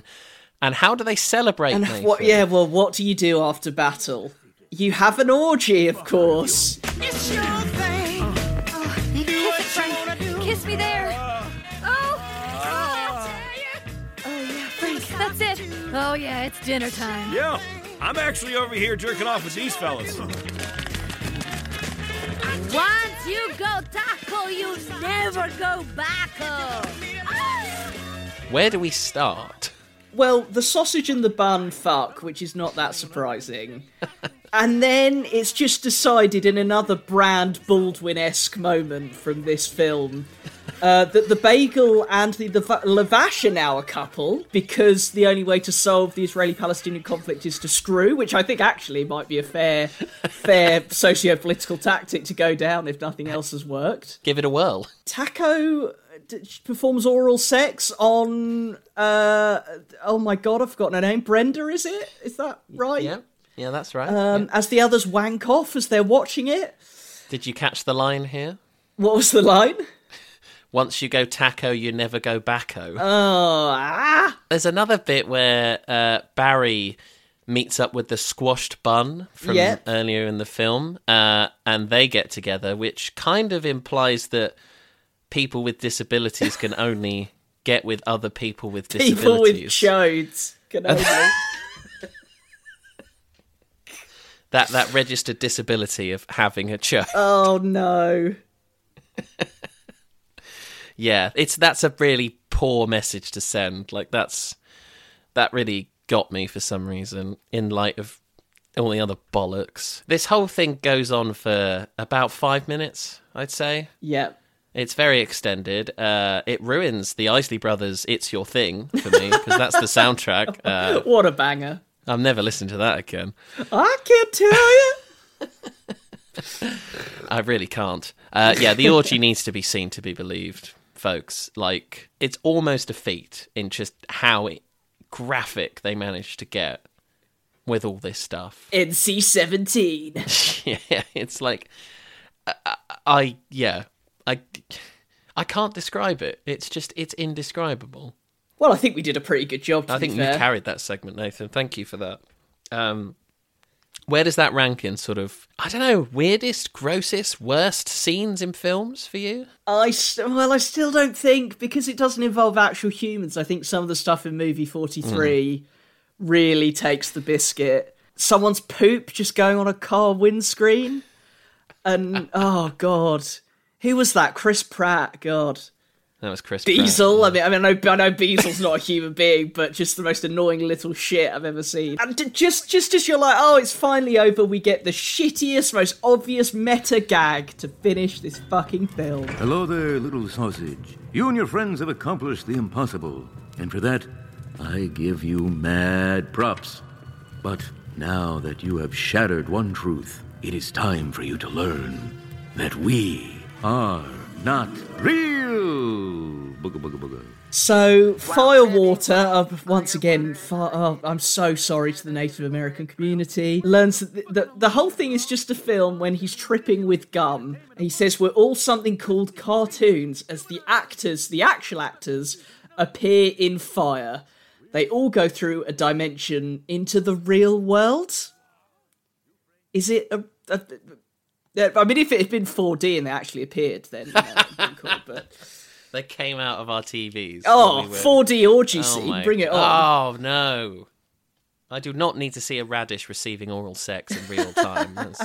Yeah, they all they all walk through this portal that Gum has built to the real world, and that that's the end of the film. what the fuck? what? I did not. I you said obvious, but I did not see that coming. Like I, I, mean, thought yeah, it but just when it's you know when it's introduced, you're like, oh, okay, whatever. Okay, yeah, fair enough. But like, I thought it just ended with the orgy, and then you get this weird meta bollocks where it's like, like what? I mean, after everything else we've been through, you might as well. Like, You might the- as well. Why the fuck not at this point? But good lord, we did it, Nathan. We, we survived. Oh, Bloody hell! I don't even. can know we do the start. reception so I can open my window? Okay, yeah. So, do you want to just give your brief summary of the film? It's a piece of shit. is my brief summary. Okay. Um, in the words of you, I think I'm probably stealing your line. Not the worst thing, but very much in the bottom half, very deeply entrenched in the bottom half of things we have done on bad things. I'm feeling a 35, I Okay. think, out of 100. Okay uh, when the film when it ended like i was really i was really in two minds about it because there's a lot of stuff weirdly a lot of stuff i liked i think it was very well paced which is a something we're not used to on this podcast You thought a movie that went for in three minutes from an orgy to another dimension was well paced. it didn't feel it didn't feel as bad as some of the other stuff we No, no, I would agree with that. like the plot progressed as a film should It was as pacey as a sexual encounter should be. some of the characters, you know, obviously the the the, the, horrible stereotypical depictions were terrible, Mhm. but there were some elements of the characters that were that were quite well defined. I thought, you know, Brenda's whole religious thing was quite well defined. I want to say that there is there is something to this concept, but I don't think there is. It's food. Uh, it's I like think, I think there could have been, but um, Maybe. I we'll get to the reviews, but a lot of them praised the whole religious theological subtext. And I was like, really? That was so heavy handed. Like, it was really obvious and it wasn't clever. And there was, you know, the toilet humour, the swearing, everything just being taken way too far for no reason other than to piss someone off is not for me. Like, okay, I can I can understand that maybe that's where some people get their kicks, but it's not for me. Um, originally, I put this as a forty-eight. Whoa! Out of 100. That's like But- Victoria Beckham levels. How dare you? I know. On uh, having actually talked about it, and just how many things in this film are so offensive and so poorly done, I'm going to drop that down to a 38. Boom. Ten And marks knocked off. I know. Just just talk like I I am uh, maybe the heat. I don't know, but I'm pretty exasperated after talking about that for nearly two hours. Um, so yes, let's wrap this up, Nathan. Let's find out what the critics made of it. Because, dear Hey. God, I don't know how this has happened, but yes, this film somehow reviewed well.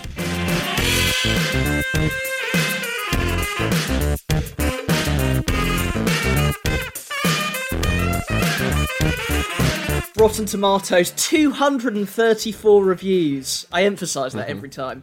Uh, with an 82%. Uh, Eighty-two percent.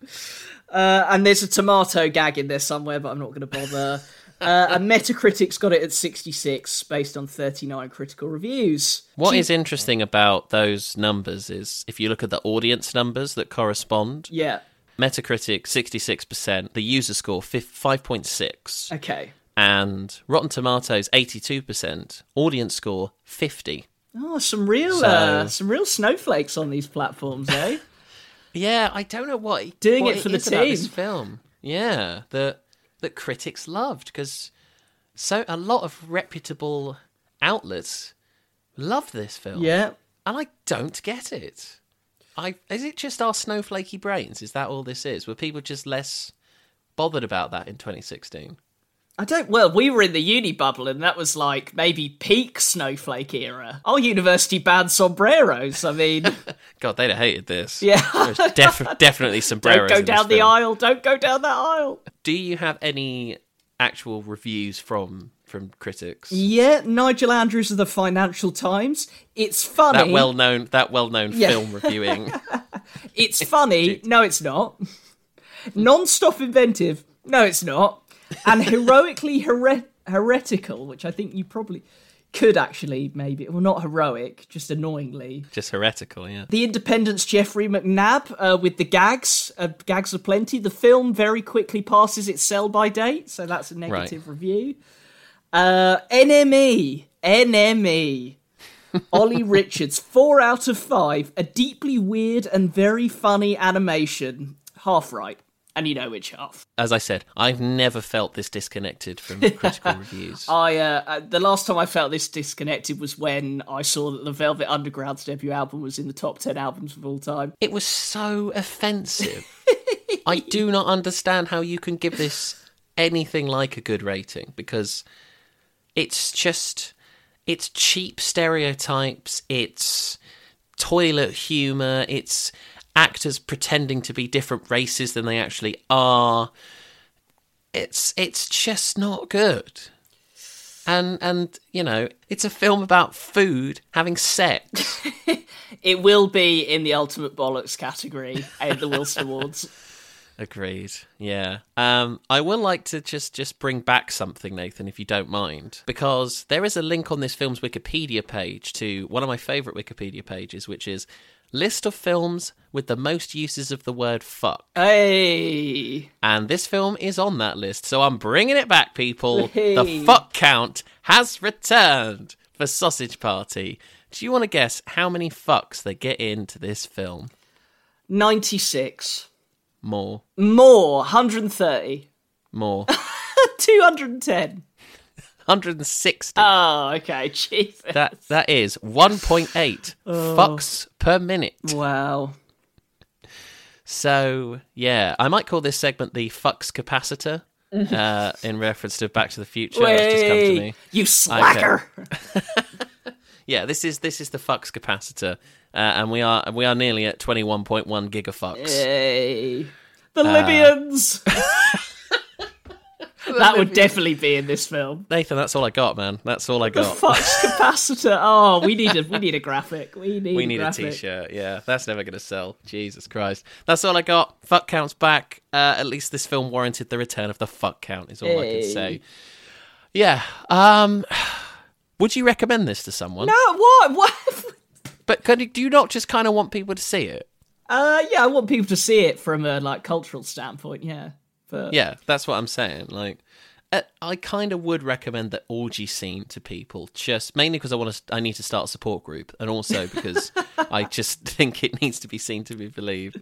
Um, this has not changed my opinion on Seth Rogen at all. I'm still not a fan, and if this is if this is the way he continues to make his movies, then I'm not going to be a fan. I'm sorry, not my thing. It's just not my thing. Sorry. Am I sorry? I'm probably not sorry. what are we doing next? you really want to get this finished. So that's it. Thanks everyone. I'm gonna faint.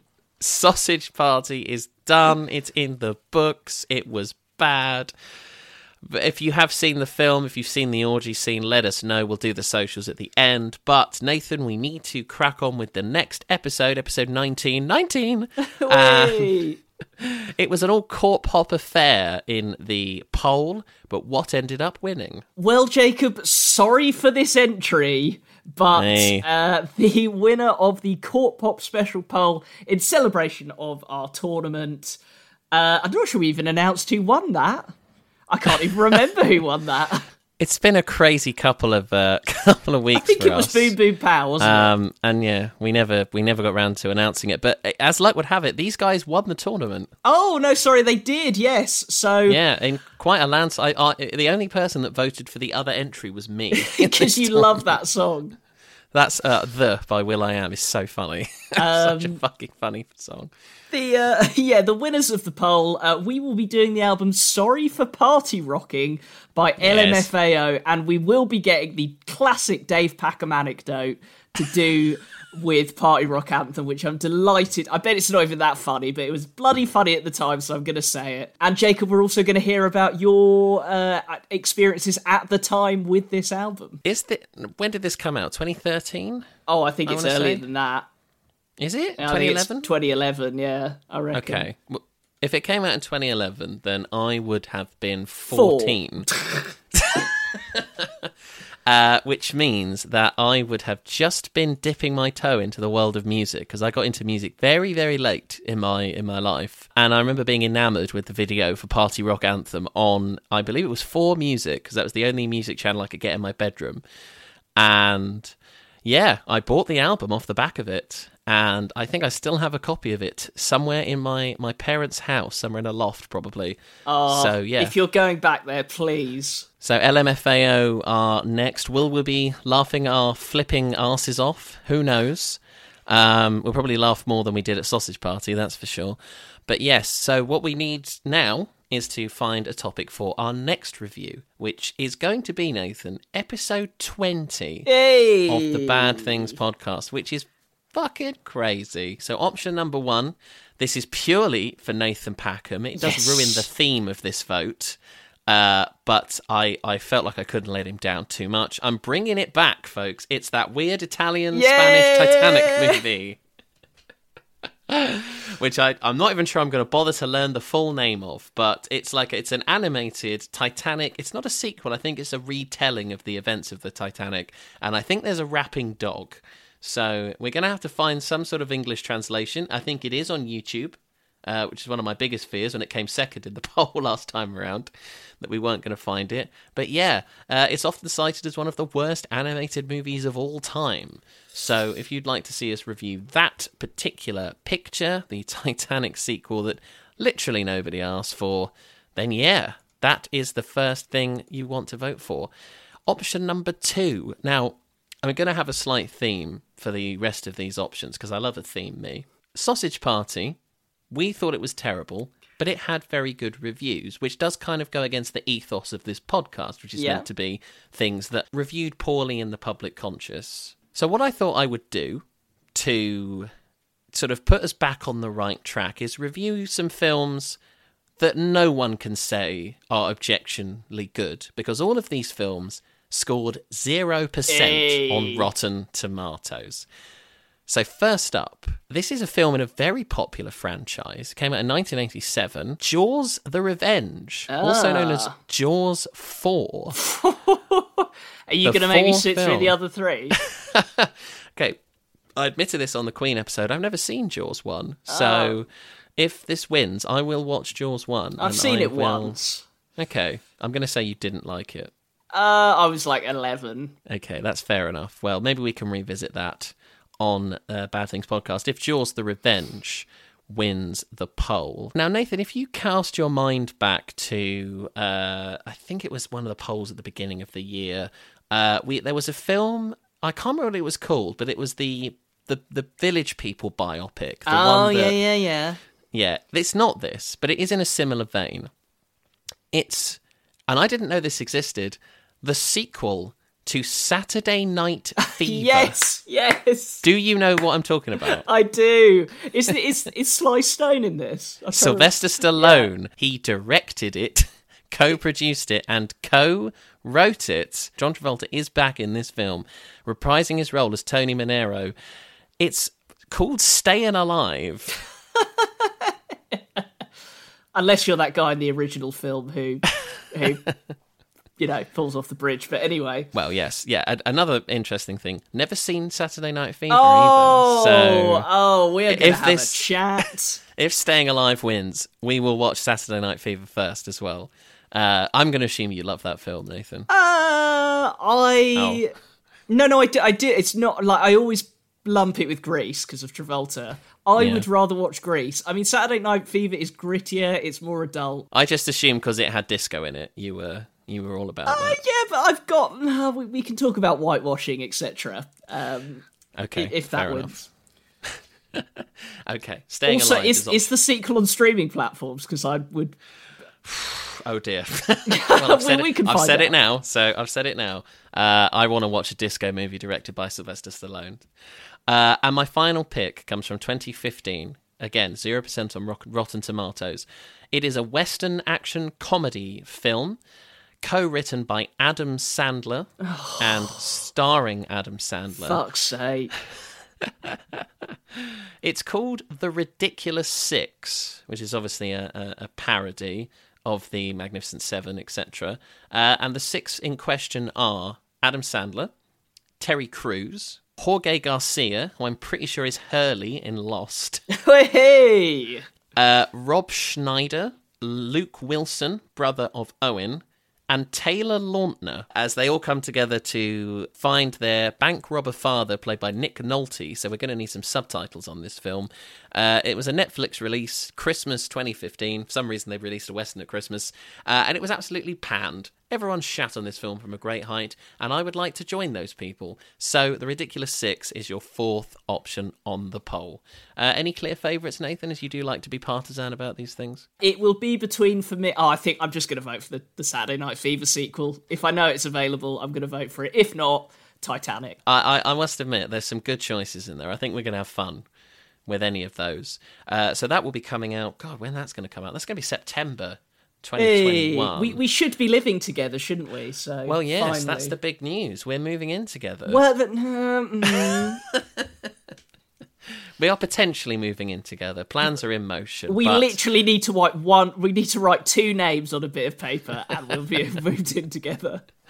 So the next episode of Bad Things should hopefully come from our new flat, and we might get to record it together. Bad Things HQ. Bad Things H fucking Q, everyone. Uh, it's in a I'm- tower block, so you know even better. We're closer to the to the satellites for better signal, so that's how it works, right? Yeah. Um, but yes, uh, it is a fond farewell then to my, my house in Norwich, uh, from which every episode of Bad Things thus far has been recorded, because the one we did together was recorded in my spare room. It was So- the the echoey delight that was Grease 2. So this is uh, this is goodbye to to Bad Things HQ version one, I suppose, where every episode's been edited, every episode's been recorded, where I've watched all the stuff and listened to all the stuff. So thank you, thank you, House, for for getting us through this and uh, for Are being you- a, a wonderful looking- place to be locked down. You looking forward to me being in the edit? That's gonna that's gonna put the cat amongst the pigeons, isn't it? Change that. Take that out. What the hell is Back that? in. Why are you keeping that in? It's a sort of uh, changing of the guard in bad things at the moment. The next episode will be very interesting. Uh, well, until and, it falls through, but yeah, okay. Uh, oh, for God's sake, let me have this, Nathan. Should we do social media before we go?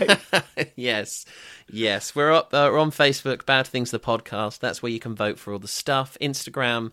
Uh, bad uh, at Bad Things Pod. An amazing drawing for our Hot Space episode, by the way, where our artist Becky put us into the Hot Space cover uh, as Brian May and Roger Taylor. I can't remember who was who. I think I was May. Uh, it's amazing. She's amazing. She does such wonderful work. Please go and uh, and and support her over on our page. We're on Twitter as well at Bad Things Pod. You can listen to us on Acast and Apple Podcasts as well. Leave us a review on Apple Podcasts. Give us five stars. You know you want to. Come on, everyone. And I think that's just about to. We're going to do it. Nathan, any final words on Sausage Party? um, I'm gonna go and open my window. That's what I'm gonna do. It's the promptly- warmest record of all time. Promptly throw up out of it. Oh, after reviewing no. that. well, thank you so much to, for enduring through this incredibly heated episode in more ways than one. Uh, we'll see you next time for LMFAO. Uh, but until then, it's goodbye from Nathan Packham. Farewell, and it's goodbye from Mr. J.S. what the fuck? It's very warm. Nathan's going to lie down in an ice bath. We'll see you for LMFAO. Take care, everyone. Goodbye, and for God's sake, stay away from the Mexican food aisle. You are not going to like what you see.